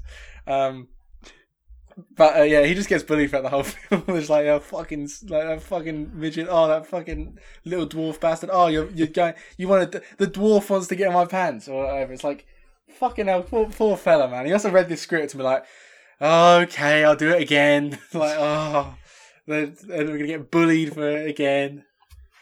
Poor bloke. It's true. I, he, he must have had a right blast reading this script. I was watching. I'm going to mention the film again. Uh, I was watching um, the Arrow Academy um, extras for being John Malkovich, um, and they have an interview on there with John Malkovich and talking about how you know how his affiliation with the project and how they convinced him to do it and such, and Charlie Kaufman convinced him. And he talked about it saying like, "Oh, you know, I I, I kind of wanted to tone down some of the jokes about me in the screenplay, but they wouldn't do it." And I was thinking. He never, nobody really makes fun of him in the screenplay at all in that film. No one really, like, he doesn't really get the piss taken out of him at all. Like, comparatively, like, an awful lot of actors get the piss taken out of them all the time. And I feel like actors that are known for being quote unquote ugly, like Steve Buscemi, get abused in every film they're in. That's, ju- what are you moaning about, John Malkovich? I'd like Peter Dinklage to say that in an interview. Oh, I want him to tone down jokes, but they're just going to bully me about something I can't control again. You know, it is, what are you on about John Malkovich and fucking title prick? Um, Three Billboards Outside Ebbing, Missouri. What are you giving it a rating out of ten? So it's not a ten. It was a ten, but it's not a ten No, it's not. now. It's an eight now. It's an eight for me too. Uh, eight and a half, I'd say. If, I, if we go in half ratings, I think eight and a half. That uh, you know, my issues with the screenplay, uh, some of the dialogue, kind of notched down a little bit, but I did really, really, really admire some very excellent central performances and a really intriguing story. So eight and a half for me. Um, about when it comes to um, rewatchability, um, for some reason I don't feel um, a, a draw to rewatch this. I don't, there's a feeling about it that even though it was, I feel like it was quite an emotional journey that I don't know if I'm prepared to go on for a while. Yeah, I kind of get that. I kind of agree with that. Yeah, it's quite a it's a heavy film to process. Um, but I think it's got some rewatchability because of all the comedy in it. But uh, it's definitely a heavy film, so I don't think it's very rewatchable. It's um, it's funny that when I look at a the difference between a 90 minute film and a um, two hour film is insanely long in my mind's eye. I'm like, oh, that's quick. Oh, that's so long. It's like it's, uh, half an hour is not that long, but the difference in 90 minutes and 120 minutes for me is like, it's like insane. Okay, moving on.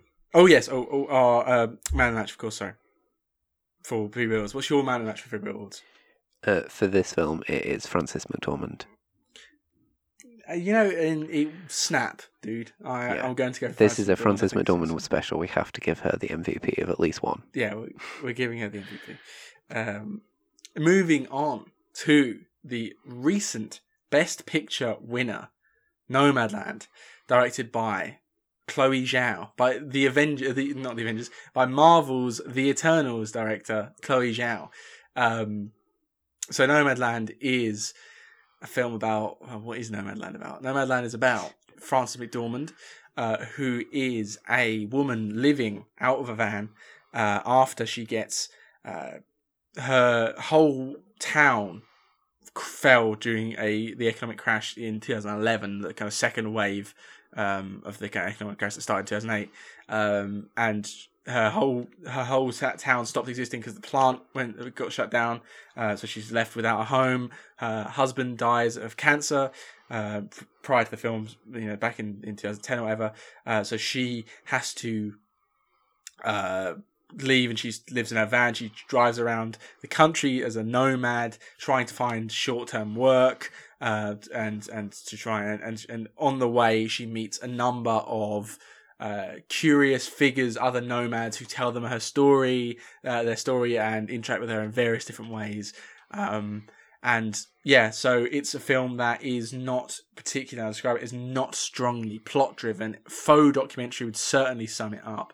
Um, and it is based on a non fiction book, which we described in our uh, adapted screenplay section last week uh, on the Oscars podcast, um, which was Nomadland Surviving America in the 21st Century. And I believe this film does a job, uh, attempt, is, is written as well as being uh, directed uh, as well as edited as well uh, by Chloe Zhao. And I believe this film is an attempt to tell the stories of real life nomads through a kind of film narrative. So you, am I right in saying a- number of the characters she meets in the film are real life characters telling their real life stories? Correct? Yeah, that's true. I'm almost certain that there are only two actors in this film. Yeah, the two actors being Frances McDormand and David Strathairn. Uh, Str- Str- Strathairn? Strathairn? Strathairn, Strathairn. Yeah. Um, and, and everyone else, yeah, is, is the people when they tell that their, their real life stories and such. Um, now, of course, this one's Best Picture. This also won Best Director, and this also won Best Actress. That was it. That's the one I should have remembered. That's the one I shouldn't have forgotten. Um, at the at the Oscars this year, it also won uh, other awards. I believe it did it win cinematography at uh, the BAFTAs. Is that correct? Yeah, it did. Um, and you know, and it was also nominated at the Oscars for screenplay and cinematography and editing.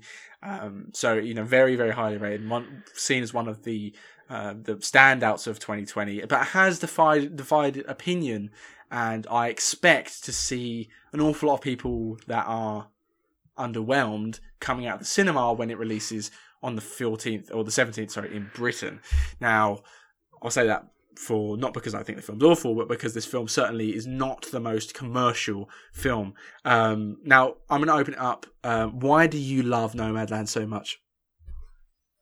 I am going to reject that and say you go first for this one because I want to hear what you have to say first so I can respond to it and correct you where you say things that are wrong about Nomadland, like the fact that it's not perfect. I watched this film a few months ago and I came out of it with not amazingly positive thoughts, but I strong I think uh, and I I still very much admire what it was trying to do, and I understood it, and and I gave it an eight out of ten. Um, and I came out and I was excited to rewatch it. I thought I'm gonna watch it again. I gave it full attention, and I'm really looking forward to it. And I've got to say, I wasn't really any more enthralled the second time. Now, I do plan to watch this in IMAX when it gets released, um, and I think that will help it and be giving me full attention. You know, um, in the IMAX in stuck in that cinema will will be strong. But I mean, I'm gonna give it a, a fairly scale. I'm gonna, I'm gonna be quite. You know, I'm not, I'm gonna sound like I dislike it more than I am, but Nomadland is, as I said, a very loose story. It's a very loose narrative. Um, and it consists of a large amount of Fern traveling around and dealings with, you know, trying to sleep one night here and one night there. And at the end of the day, you know, I, I don't want to say this because it makes me sound, you know, dumb or, or, you know, not, you know, film lit, uh, literate or something. But at the end of the day, I just found myself bored uh, quite a few times. Um, this film's um, you know, I felt like I really, really love the cinematography. Consistently love the cinematography, and, and I'm not going to deny it. And I think it's absolutely excellent. I think you know it. I love Mank's cinematography, but I would say Joshua James Richards here deserved it over him at the Oscars. Uh, you know, I think that Toto Mank uh, is beautiful, and I, I I think it's really strong as an adaptation of you know the fact that you told me it was an adaptation of a non-fiction book made me like it more. I love the idea of it on paper this film is perfect for me. You know, I think it's it's a really good concept. It's got a strong central performance. It's dealing with real world issues, um, and you know the idea that it's trying to kind of link all these individual stories of real life nomads and their struggles sounds perfect. But at the end of the day, in execution, I found myself quite often waiting for for scenes to end, for waiting for the film to end because it didn't capture me. I just found myself essentially like just waiting around and I just thought that there was no point where I felt really connected with the character. I never really felt I was truly invested, and I also felt like I never felt true sympathy with her. Um, the character throughout the film, it's not like she is surviving from paycheck to paycheck because she's got no one left and she's left own. She very much has the option. An awful lot of people invite her in. A lot of people invite her to do things. Her sister invites her to live with her, and she's so caught up in her own pride that she denies all those things. It's not like she's a homeless person trying to, you know, um, scrape meal to meal. She's not like she's someone living on the streets kind of thing. She she is she has the opportunity. I didn't feel like the la- I just felt like her kind of pride, you know, made me think more like, "What are you doing, mate?" rather than you know this this noble um, you know uh, journey, this this battle against all the odds. You know, she's her versus everyone. It felt like you know why do I necessarily want to care about this character? Okay, her husband died, and that's sad, but I, I didn't really feel like I really had any real reason to to to feel strongly. It just seemed like a series of uh, occasional events that were um you know interesting about characters talking about their lives and then an awful lot of me just waiting around for the next scene and, and just such scenes of RVs in, in parking lots of people telling her to to you know park in here or do you want to go to the church and stuff like that. And it just I just it does it, it the film fa- fails to capture me Lewis. I know that'll break your heart but and I'll give it another try. I'll give it a third go in, in IMAX but it it didn't it hasn't it's just failed to really take my attention. That is devastating I went on my phone. I kept picking up my phone to check notifications. I knew I didn't have notifications, but I thought I might have a notification just be- just because I wasn't attached. Oh God! it, it, I think it's a technical masterpiece. Um, I yeah. really do, uh, and uh, and and I can understand why people would say it's their favorite film of the year, um, and and such. And I can understand the plaudits, and I wouldn't disagree with almost any positive thing you could say about this film. Um, but I'm interested. I'm, I'm I'm interested that you're so in love with it because I find this film so cold. I think it's really, even though you know the, the all the positives it has, I find it very hard to love. Do you know what I mean? I feel it's really feel a hard film to because it's just so bleak. You know, I find it's it's interesting, and I'm not saying that in a, in a you're wrong way, but I find it interesting from my perspective seeing someone so in love with this. It is interesting. I find it interesting as well because it's not the kind of film that I love usually. It's unusual, but I do. And to just address one of the things that you said about Fern and about she gets a lot of opportunities to live somewhere, but she turns it down because of her pride.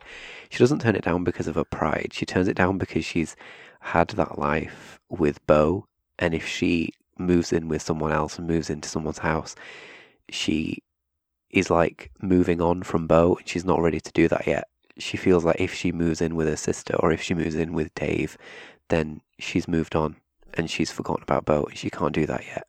And she becomes completely acclimatized to being a nomad, and she can't live any other way. This is the way she's adapted now and she can't go back. Like she goes to David's house and she stays there and she literally can't sleep in the house. She has to go outside and sleep in a van because she's accustomed to this life now. She can't go back to how it used to be. It's not out of pride, it's because she can't move on. She can't go back to how things were because if she lives in a house again, it feels wrong because Bo isn't there. Okay. So take that. The next answer is oh, my next thing is okay then. If she wants to go live and be a nomad, okay then. She doesn't really struggle. She seems to consistently find work. You know, she meets interesting people. But in which case, you know, okay then. I don't, you know, like, what is the the drive here? You know, is there a is there a point to these endless scenes? They tell a, they tell emotional stories, but you know, what is my point in dealing with this character? She's happy living on the road and she manages to do it pretty much fine throughout the film. She never really truly struggles at any point. So, in which case, fine, okay then. She's just driving about. No, she's uh, she's been forced to do this. She doesn't want to do this. She didn't no one wanted to do this. No one chose to be in this life. They're just all making the best out of a bad situation. And to see Fern travel. We do see a struggle. We see a struggle with keeping warm and finding places to park and being alone and, and grieving the loss of a husband. The, the the film is about grieving Bo and losing Bo and trying to move on, but not forgetting the past, but moving on from the past. And she drives around and she meets the same people, and it's about her. Every time we see her, we see her getting better at it. Like at the start, she's um, a guest, and Linda May is guiding her through everything.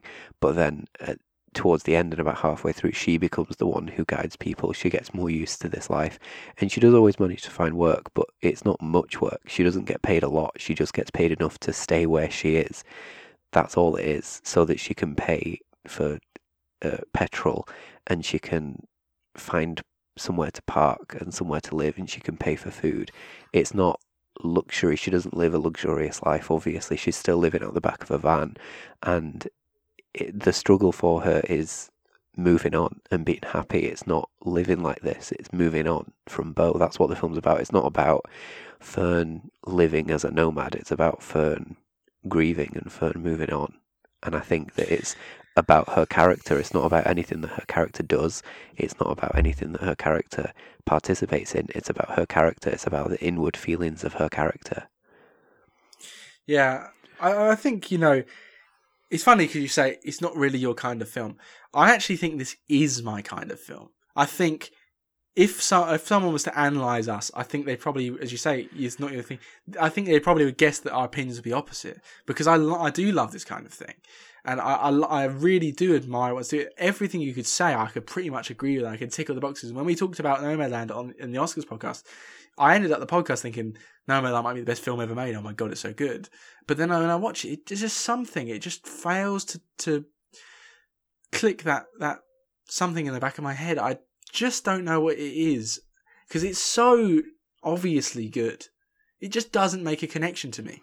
More Yeah. so than Fargo because at Fargo I can say some clear reasons, but I just get I just I've watched Nomadland twice and I've been very bored twice and both times I've been looking forward to the film finishing and that, that's the worst insight you can give to a film.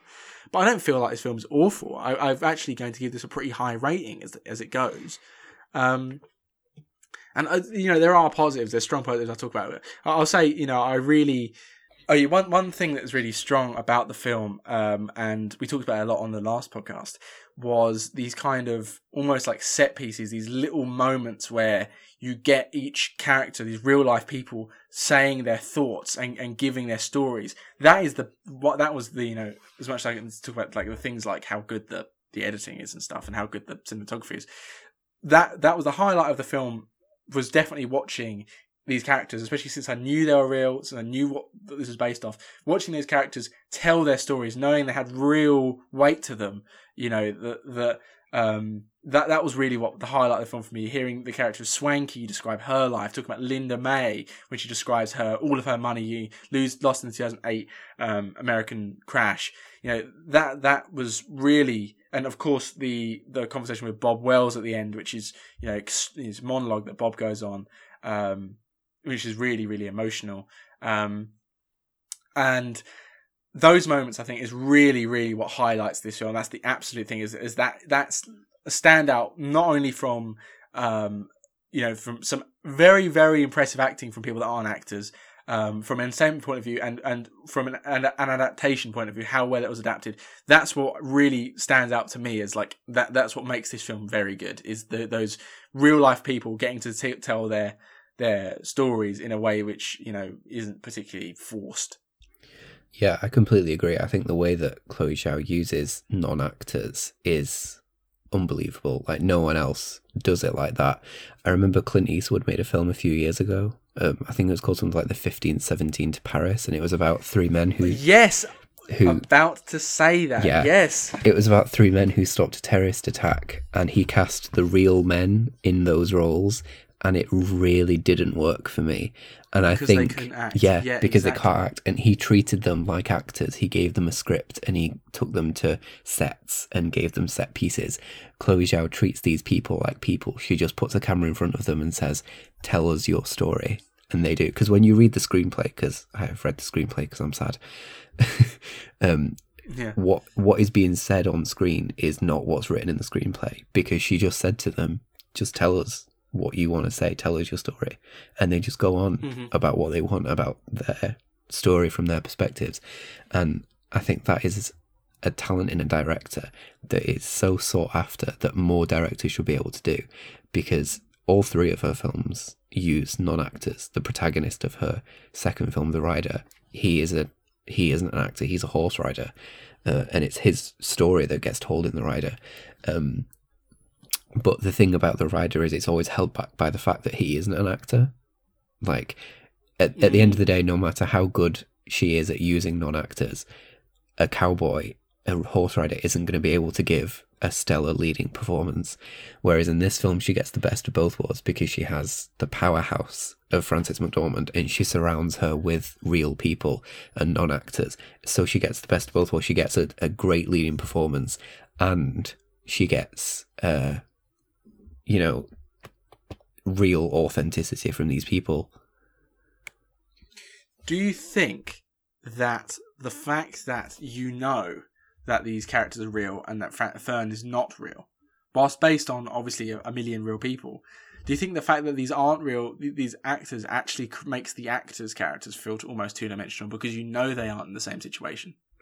Mm. Or do you think that's not an issue at all? not for I think me I wouldn't say that is an I wouldn't say that as an outward issue. However, res, uh, you know, retrospectively, I can see how you know when you've got you know essentially the audience if the audience knows that all these stories are so important, then you almost would say you may, perhaps there's the issue that you perhaps would care less about Fern because it doesn't seem as important comparatively. That's not the case for me. I think that that is a testament to Frances McDormand and her performance because she seamlessly, Mm. and we spoke about this last week when we spoke about why she won.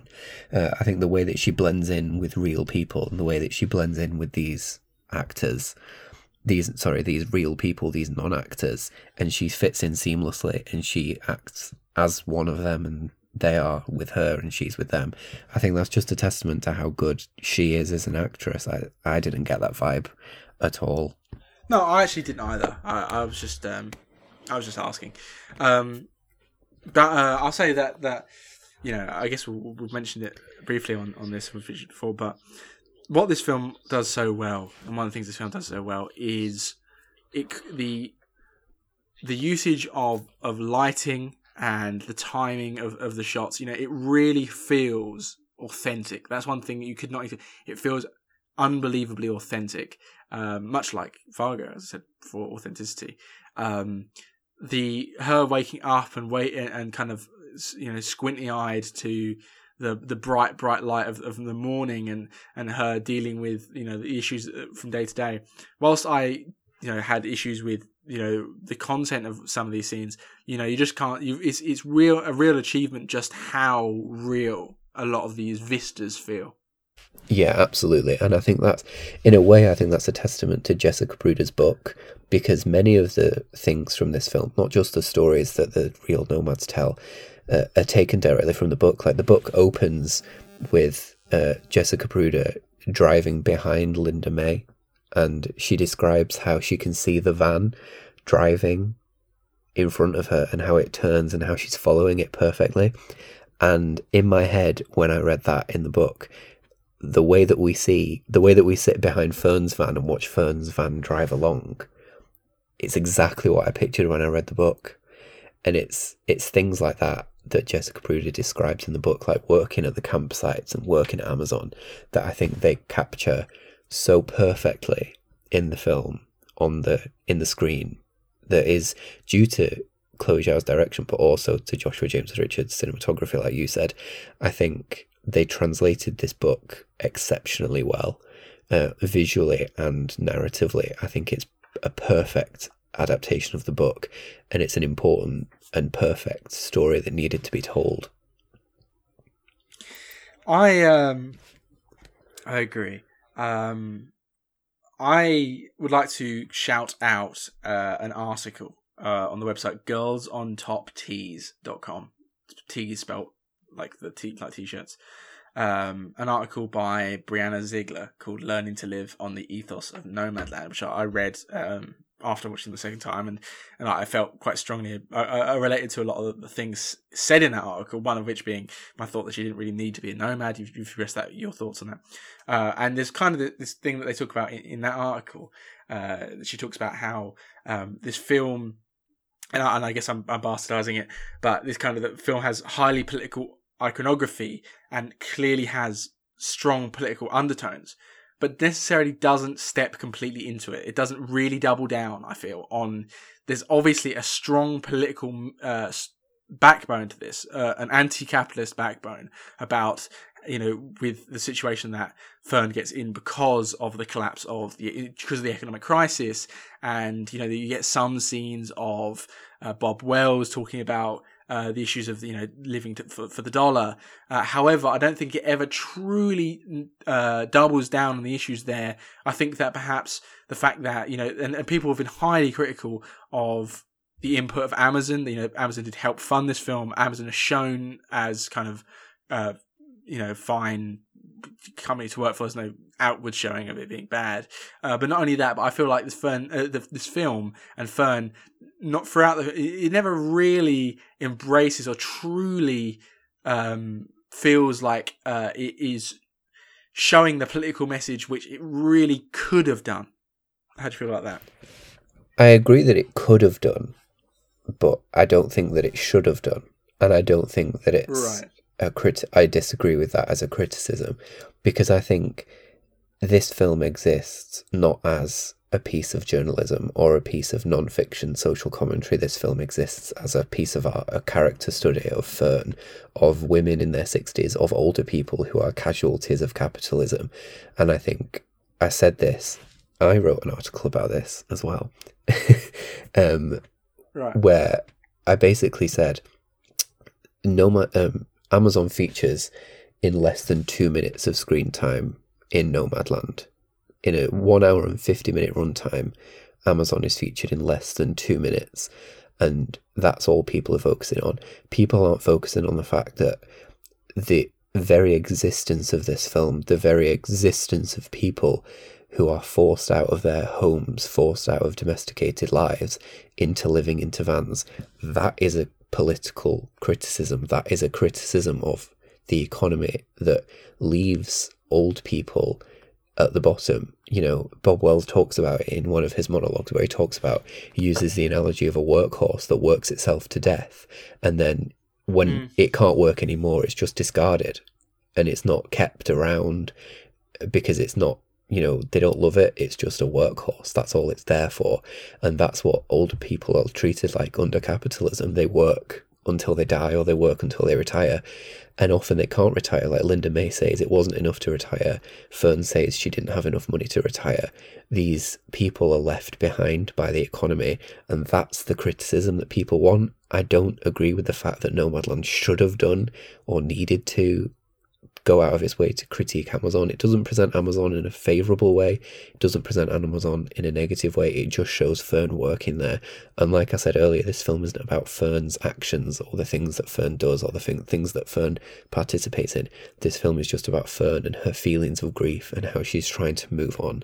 And, you know, in the book, that is an amazing piece of journalism when it comes to huge corporations and capitalism and what it does to older people. Uh, the film, though, isn't that, and I don't think it should have been that. I think it is what it needed to be. It is what it should have been.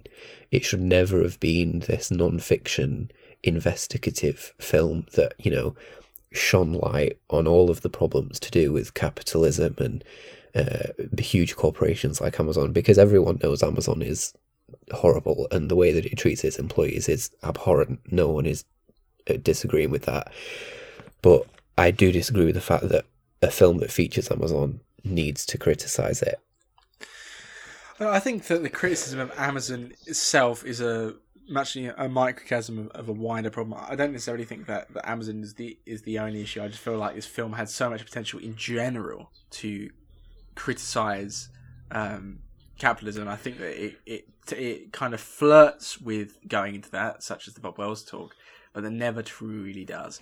And you don't. I don't know. Part of me, the cynical part of me, thinks it's Chloe Zhao playing it safe, but maybe I don't know. Maybe that, that that's no, that's not true. Um, but you know, I just. You know, it's partly I kind of wish that there was a bit more of that. You know, I think that was just a little bit. I don't know. I do know what you uh, mean. I do think that it's a valid thing to want. I just disagree with it. I don't. I, I completely understand people that want it from the film. I just disagree with it. I think that the fact that these people are forced out of their home. You know, you hear one person talk about the fact that he was a, a, vet, a war veteran who has PTSD and loads of mental health issues, and he was forced out of his home. He wasn't offered care. He was forced into this life, and everyone says no one chose to do this. They were forced to do it because of the tyranny of the dollar, as Bob Wells says. But yeah. they're making the best of a bad situation. And are they happy? Yes. But they're not. This isn't their first choice. This is a last resort. And I think that the way that we follow Fern on this journey, because it, it it's not about capitalism, capitalism is a background to this it's about Fern and her getting over the grief of her husband because the film opens and she's in a storage unit full of stuff that she can't get rid of. She is paying money that she desperately needs in order to keep his stuff. And she picks up one of his coats and she clings on it tightly and sniffs it and she can't let go of it. Figuratively, she can't let go of it because she's paying to keep it. And it's a struggle to put it down physically as well because she she's cries as she's holding it. And then as the film goes on, she starts to realize that to remember Bob, to remember Bob, to remember Bo, she doesn't need to cling on to his stuff. She just needs to remember him. And that's the, you know, there are three occasions in my head that are the um, most important sequences slash scenes in the film. The first one is when she goes to David's house and she sees this domestic life that she once had and she had it with Bo, and she used to cook, and she used to clean it, she used to have family around, and and she used to have that domestic life, but she can't have it anymore because Bo isn't there. She doesn't want that domestic life unless Bo is with her, and she can't do that without Bo.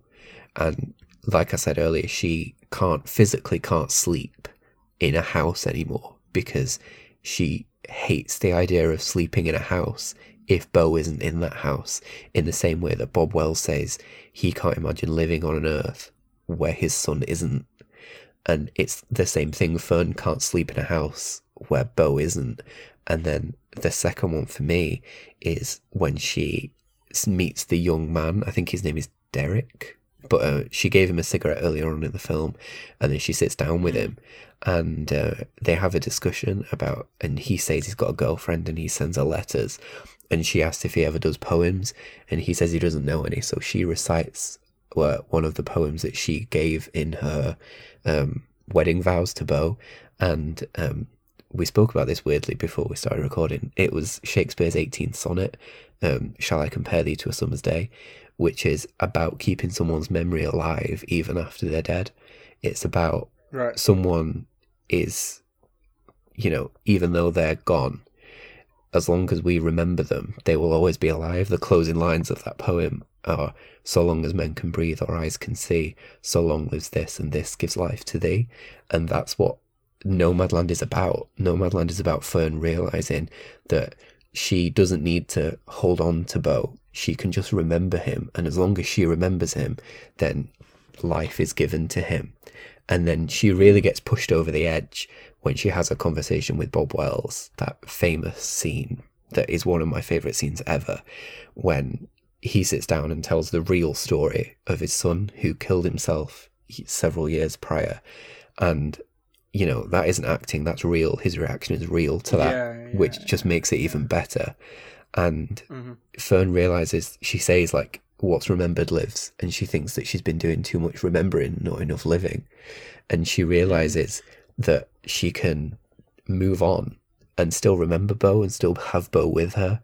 But she doesn't need hmm. to have his stuff. She doesn't need to stay in Empire. She can move away. She can drive away. She can go and meet new people and have a new life and still Right. remember Bo. And then that line that Bob Wells says, "See you down the road," the famous line from Nomadland now, is is just perfect. Especially because you know it came after 2020, which was a year where we didn't see our relatives because of lockdown. Some people lost relatives because of lockdown, and the line "See you down the road" just really stuck with me, and it was a Right. really perfect line. And then to contrast the beginning of the film, Fern goes back to the same storage unit and sells everything without a second thought.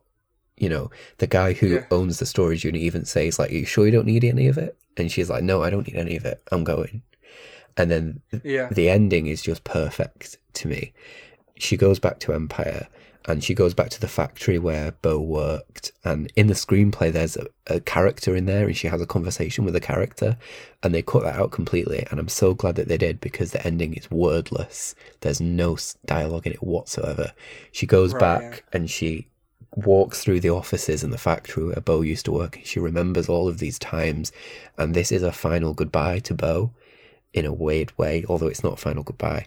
Um, and she goes back to a house where she used to live with Bo and love with Bo and laugh with Bo, live, laugh, love.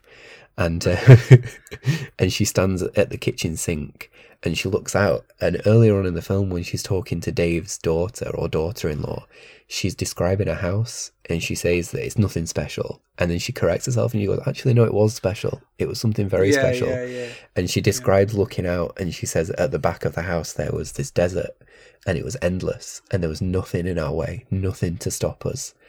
And then at the end of the film, we see her staring out into that. And to me, that's the moment where she says to Bo, like, I'm going now and I'm not coming back. Yeah. I've sold all of your stuff, but I'll see you down the road.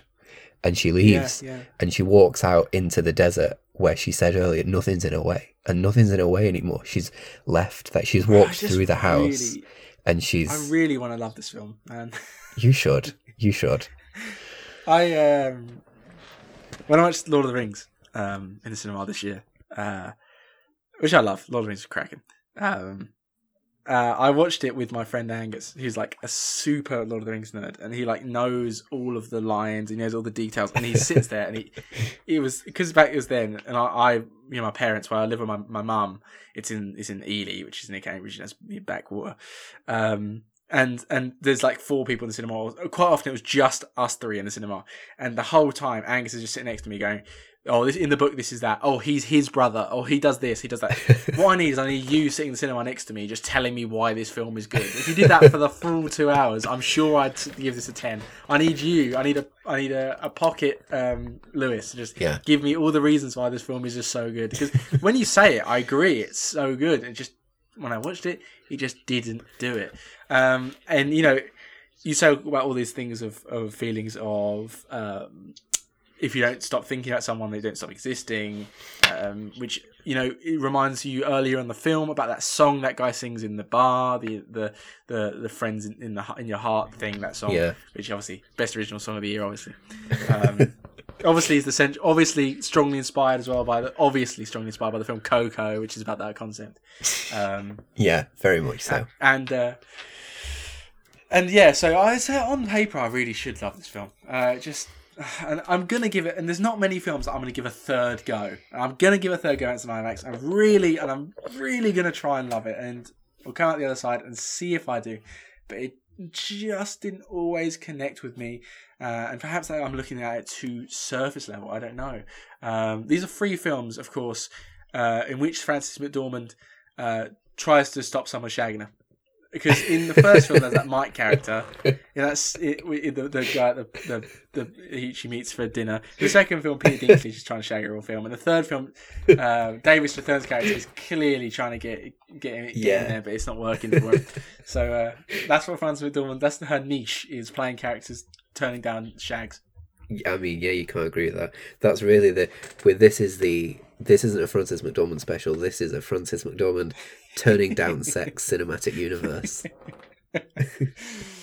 Nomadland Cinematic Universe. Let's start that out.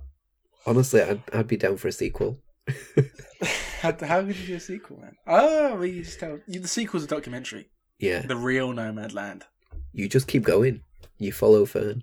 You know, she says she walked out of the house at the end, and then you see her drive away into the distance, and just follow. This time she's on a boat. Nomadland at sea. Yeah. Nomadland 2 Um, with a vengeance. Mermaid Land.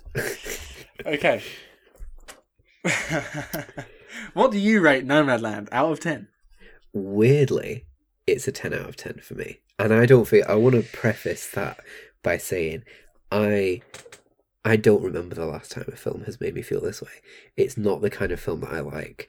It really isn't. But um, earlier when we were talking about having really bad recency bias and my opinion changes really quickly, Right, yeah. when I first watched Nomadland, I was like, wow, 10 out of 10, masterpiece, one of my favourite films ever. And I expected it to change. And it's been five months since I first saw it now, and I feel exactly the same way. It's one of my favourite films ever. Oh yeah, I remember on the podcast uh, just after I watched Baby Teeth, I watched it came on the podcast and I talked about it. And we did a like uh, five, six reviews that were five minutes long because we did three reviews each, and we hadn't seen the other person's three films. I did Baby Teeth last, and I and I come out of here and that Jordan just basically saying that it was decent over, and I was like, this is one of the best films I've ever seen. But I keep saying for that the the film. Uh, it's probably I'm probably not gonna like it that much in a couple of days. It's just 'cause I just saw it. Yeah, yeah. I probably don't think about anything. I have to stew it over. I have to see it again.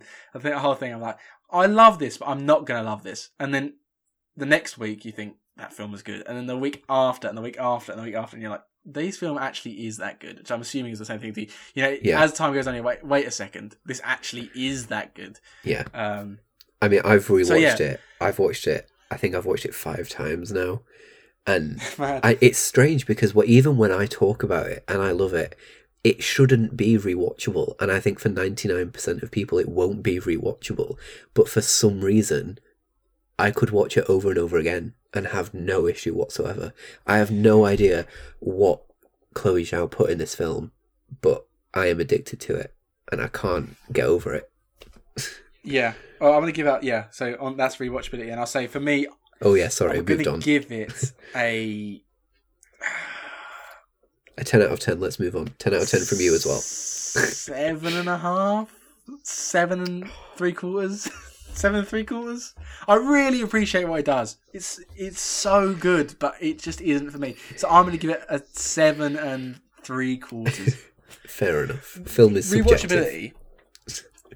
You know when you know you, when you play Mario, right? And you just keep fucking the level up, and you keep trying over and over, and it's infuriating. You just keep going until you finish it. This is me. I'm gonna keep watching this film until I fucking love it. But one day I will. So I'm gonna go watch it third time in IMAX, and Yes. I, that's what's really. It's a challenge. I don't know. Once I've completed it, maybe I'll watch it again. But until I love it, I'm gonna keep giving it a go. It dropped half a rating this time. Maybe next time it'll go up. So I'm gonna, I'm I'm gonna going to come to London thing. and watch it next year. And I'm going to have, I'm going to control the cinema and I'm going to pause it every 30 seconds to explain to you why it's perfect. I want you. There's like that 28 long, 28 hour long version of Psycho, which is like slowed down to like a frame a minute or something. it's like that's what it's gonna be. yeah. It's gonna. It's just me pausing it after every couple of words and going like, right, this is why you're wrong. Yeah, exactly. Uh, man of the match here. For me, this is easy. As the writer, director, producer, editor, Chloe Zhao. Okay. If Chloe Zhao is four different people, what aspect would you pick? If if do you think what is the, is the strongest thing here? The directing, the writing, the it's going to be Chloe Zhao. But what if you had to narrow it down to a single person, a single aspect of Chloe Zhao? If you had to go for that, what would you go for then? See, this is making it harder. That is very difficult. It would either be writing or directing. That is very difficult. I'm going to go with directing because I think when you, I, I said that again, I said this last week. Uh, I think I've never seen a director who's so present in every scene. You can really feel that she is driving every decision in this film Driving. on screen. Eh? A driving Eh? puns. This is technically this is a racing movie. This is like Ford Yeah. v Ferrari. Yeah, this is Fast and Furious. Yeah. But I think Yeah. I, I can feel her fingerprint on every frame and I can feel her impact on everything as a director. Okay. So I think her direction is impeccable. She swept all of the awards for a reason. hmm hmm I am going to give it um, to somebody else other than Zhao. I I'm think I know who you're going to give it to. Who do you think I'm going to give it to? Yes, you're right. I think it's going to be Joshua James Richards. I'm going to give this to Joshua James Richards. Yeah. This film is absolutely beautiful. So I'm happy. I'm happy to have it. And of course, you know, I've got to. I'm, and this is a Chloe Zhao thing, but good on her for making sure that um, the Eternals is filmed in on film. Isn't that what you said last week? That she's like making sure it's filmed on on film. I think sequences are shot on 16mm film, but she's shooting it on location and she's not using green screen or CGI, or anywhere near as much as a normal MCU film. Yeah, yeah. Um, but yeah, Joshua James Richards for me, cinematography was the highlight of this film. Uh, it was a, it was a, it was a pleasure to watch. It could, it was, it can, even though it sent me to sleep, it sent me to see, sleep in a beautiful way. Um, The cinematography is excellent, so I can't disagree with you. Hmm hmm yeah. Um, we're going over. We're we're over two hours, but I'm going to quickly throw in, even though I shouldn't. I really shouldn't do this. So people are disciplined in this. But can we just quickly talk about? No, I'm going to be disciplined. I'm going to cut that out of the podcast. I'm going to cut this out. No, I'm going to cut this out because it's going to take five minutes. Okay. So that wraps up our Frances McDormand special. So I'm just going to quickly uh, want you to rate the three films, uh, and then can you uh, like uh, rank the three films, and also rank the three Frances McDormand performances here. So rate them, rank them, and then rank Frances McDormand. I mean, I mean, we already rated them. I meant rank. Them. Oh yeah, rank them and then rank Frances McDormand. So as Yes. as films, it goes Nomadland, Fargo, Three Billboards. Um, in terms of Frances McDormand, I think it would have to be Three Billboards, Nomadland, Fargo. Interesting. Uh, I would go for film wise three billboards. Um, last next one's tough. I think I'll go Nomadland and then Fargo, uh, and then um, I'll go with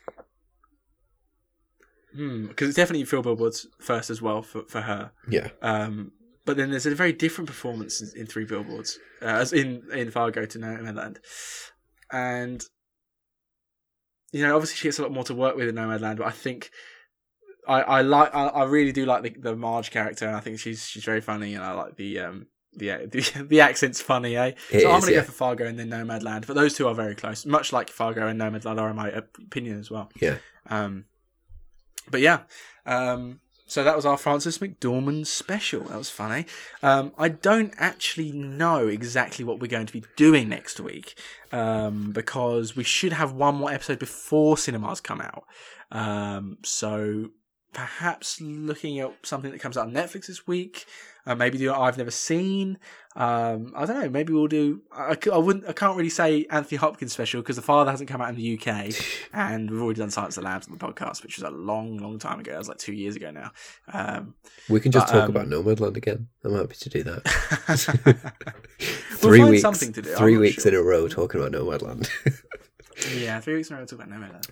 Um, but I'll try and think of something up. Um, or if any someone's got any suggestions, I'm happy to listen.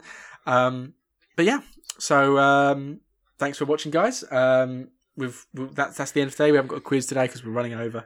Um, but yeah, uh, so if you like the podcast, the best thing to do would be to give us a five star rating on iTunes. Um, if you want to uh, follow me on Twitter, you can do so uh, at Sam H Media and on Letterboxd at Sam Hooson. If you want to follow Lewis on Twitter, you can do so at LJWR Tweets. That's your like new at, isn't it? You changed. yes, it is. Um, and if you want to follow the podcast, you can do so at Now Showing Film. Uh, if you want to contact the podcast directly, uh, we now showing pod at gmail.com. Uh, we are proud to be members of the Music City Drive-In Network. You can check out their website to see a load of a whole host of great podcasts, including the likes of ours, the Music City Drive-In podcast himself, Film Optics, uh, a number of music podcasts, oh, or music podcasts uh, such as 50 Years of Music.